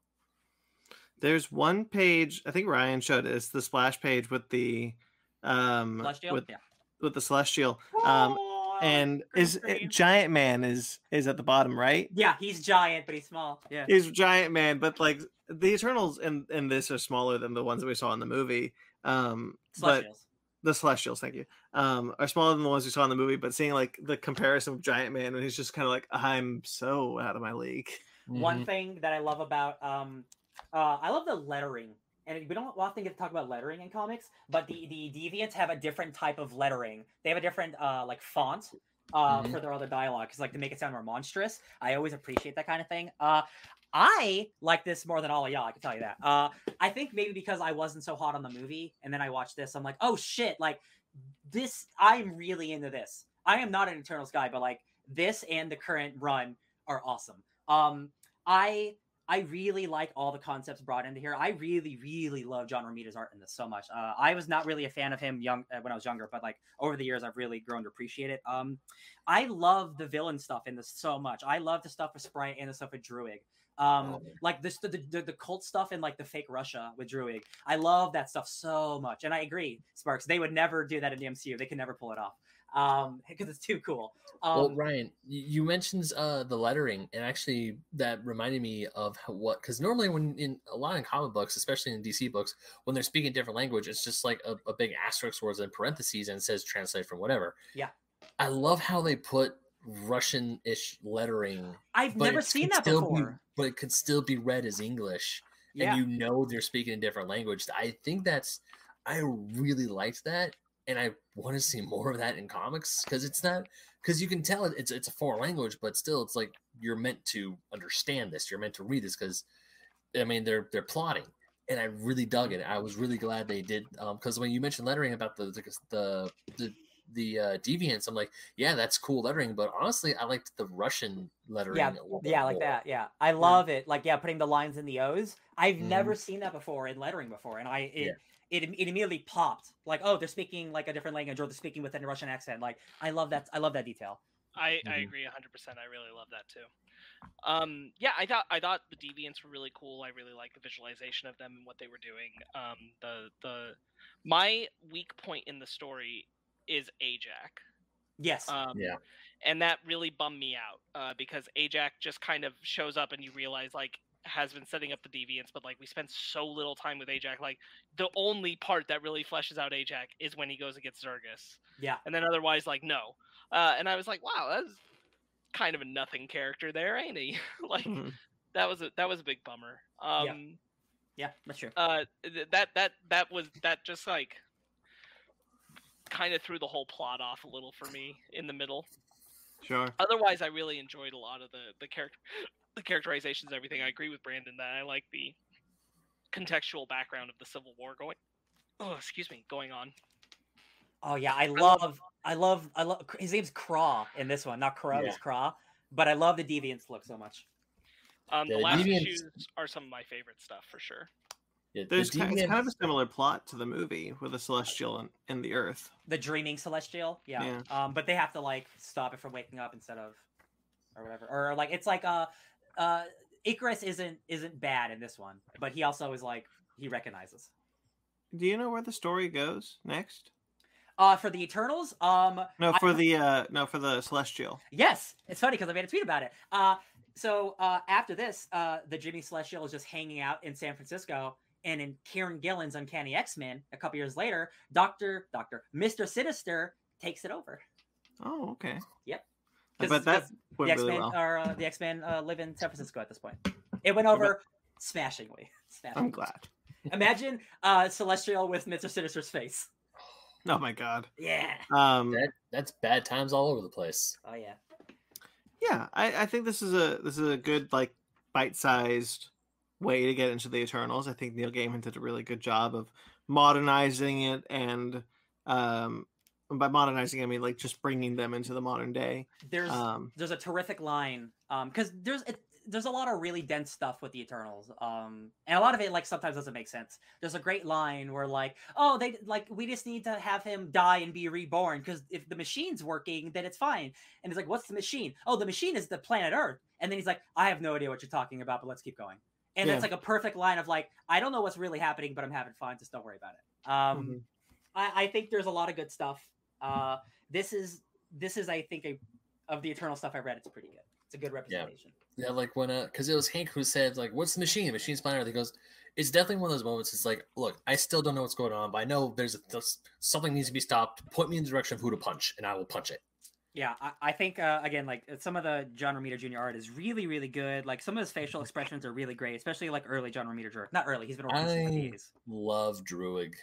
I, I okay. When I say I love Druig, I love Druig's design I and how it's- he's just like he just oozes Vlad Dracula evil dude. Oh right. So okay, so we didn't talk about it in the movie. Uh, uh, Sersi is like all powerful of the comics. She could do whatever the hell she wants, but in the in the movie, she's like, I could turn one thing into one thing, and then but she does turn a monster into a tree. In the Mhm. movie, and she got it, and she did it in the book, and I'm like, oh, I love It's. it. I was thinking about when I read that. I was like, you know, it's strange who the MCU decides to depower and who the MCU decides to up their power.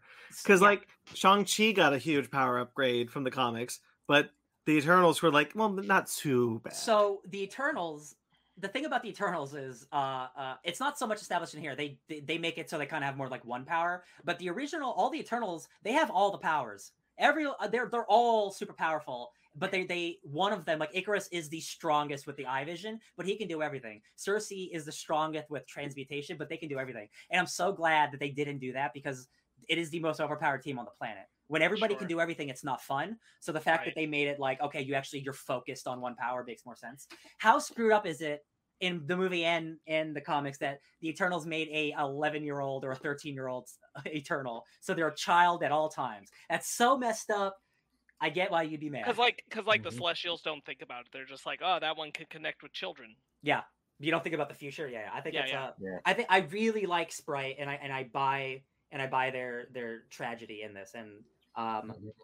I I don't I honestly don't think I would like this book as much if I didn't watch the movie. I'm gonna be 100 percent honest because like I wouldn't have read this otherwise. But like um, Mhm. I think I think it's really cool. I think it's really it gave me that density that I don't think the movie gave me, unfortunately. yeah, I'll agree with that. Yeah. Ben, you wanted to say something? Uh, I did. Oh, um, I love the. Okay, so in the movie, I love Thena. I actually really liked Angelina Jolie as Thena. Mhm. And in the comic, I also really liked Thena. I liked her before she knew she was a turtle, and even afterwards, because she will not leave her kid no matter what, and I really dug that. Um, what? Yeah, pretty much that was it. I like when like when she's talking to once again beard guy, I can't remember his name, and he's like, she's like, you have a dog. It's like a child is not a dog. It's like, yeah, but that's still my kid. So Yeah, yeah, he's like, all right, kids can stay. I'm like, yeah, you're damn right, he can they stay. um they do something the Athena has like the Mahd Wy'ry in the movie but in this comic somebody else is they mention it somebody else having it and i think that's still cool that like they just throw like these little these little things of like oh it's celestial madness or whatever she has I'm Mhm. like oh that's cute She's being crushed under the weight of her memories. yes Mhm. that's cool i like that that was cool yeah That's a cool line. Yeah. Um, Yeah. Anything else you want to talk about? Yeah, I got nothing else. i uh i if you guys like eternals definitely read the current Kieron Gillen Esad Ribic run it is wild it's x-men but with eternals it's super wild i love it All right, that'll do it. So, Ben, it's your book club next week. Do you know what it is? I most certainly do. So this is a little newer. Um, I haven't. I picked this because I felt like this might be a good chance to get some, like you know, some hope in our lives. And it's. I was thinking the first three issues, but I don't know if that was going to be too long because it is an anthology series. But I figure we'll start with the first issue, and if we and if we read it throughout the week, we might change it. But it is Superman Red and Blue number one.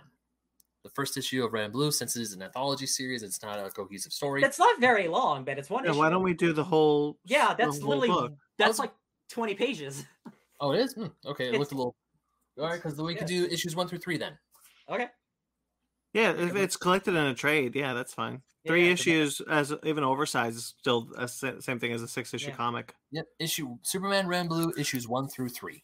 Beautiful. I Yeah. have I have those. Um, all right, so there you go. Get Stay some- tuned for that. Uh, also next week we probably don't know what we're talking about, um, or you guys more accurately, but you'll We'll figure, it out. Yeah, We'll because out. someone is going to be partying up in Orlando. I wonder who it can be. It's this guy. It's it's Oh, Aerosmith, It's. Ryan. Nope. Um, yeah. So that's that, and then That's that. cool stuff coming. We're gonna do a Sam Raimi, Andrew Garfield discussion, two ep- two different episodes, uh, leading up to No Way Home. So you know, cool stuff coming up. All right. Uh, until then, you can check out some of the other stuff we got going on. Um, Conversation, I still show up. Um, season one is done, but you can check out all the ep- episodes on the feed. Um, you can find some other stuff on YouTube. If you like this video and you subscribe to this channel, you can check out some of the other stuff, such as Victor's Watch. Um, Victor's Watch uh, it's been going for a while. There's a lot of shows up there, a lot of episodes. Check them out. Uh, Basement Arcade, we just finished Spooktober. Um, check out all those episodes. A lot of fun stuff. If you haven't so far, maybe you're missing Halloween and you're like, I want to see something scary. Well, watch Ben get scared. I'm missing. And, and sometimes you, you and I were Sometimes me. screaming on our first uh, Five Nights at Freddy's playthrough. Well, we were all screaming at you at Five Nights at Freddy's. Yes, you um, were. Basement Arcade pause menu. uh, is all that is there as well, as well as you can check out the new audio feed that's all completely caught up. That's every episode is now in audio format. Um, I mean, they've always been audio format, but now on its own feed. Yep. Uh, you can subscribe to that. So check that out. Uh, Book Club and Animation Station, and you can find all these links on our new website page of the Fake Nerd, pa- Fake family. Check out everything we've done, cool stuff, and links to where you can find them all. Mm-hmm. Um, if you want to get some masks, we still have our Crafted by Z masks. Oh, Bye, bye, Mag. Yeah. good night, Mag. You the best. Good night, Mag. Um, that's linked below. Uh, Patreon and TeePublic. If you'd like to support us financially, you can check out those uh, links. Links below. Um, and of course, our website, fakenerdpodcast.com. It's linked below. You can find all those links, everything where we're where we're at. It's it's all there. Thank you to everyone who listens. Thank you to everyone who watches. Thank you to everyone who watches live and the rewind. We love you guys. Thank you to Mag, who constantly stays up way too late watching us, but we love it. Um, thank you to Jeremy Vellucci. Um, you can find him at Jeremy Vellucci Keyboards. He did all of our theme music that you hear throughout all the shows, and of course our intro music that you heard tonight. Um, you can find his podcast, Suburban Proctologist, at Suburban Suburban Proctologist Official and at Subproc Podcast.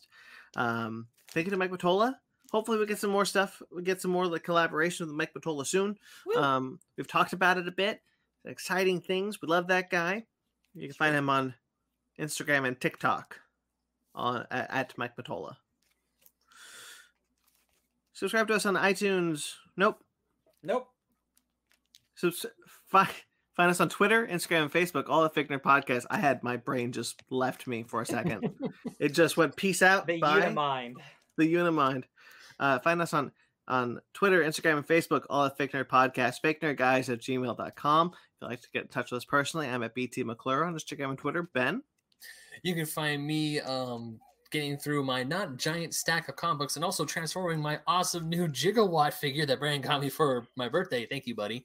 At Bagmatic27 on Instagram and Twitter. And also, if you like old school video games, which I, I hope you do because old school video games are awesome, I write for oldschoolgamermagazine.com.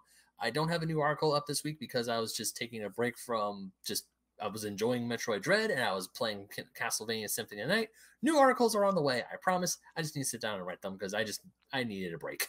Oh, we get it, man. All right. Sparks. You can find me at Sparks Witty on Instagram and Twitter, S P A R K Z Witty. Ryan. Uh, you could find me eternally grateful that even though I might not like the movie, I like movies that are different because the MCU needs to be different. At DJ Tony Stark. All right. Subscribe to us on iTunes, Stitcher, Google Play, TuneIn, Spotify, iHeartRadio, Amazon Music and Podcasts, and Pandora. Rate, review wherever you get us. We greatly appreciate it. Like this video and subscribe to this channel. And until next time you see us, stay fake nerds.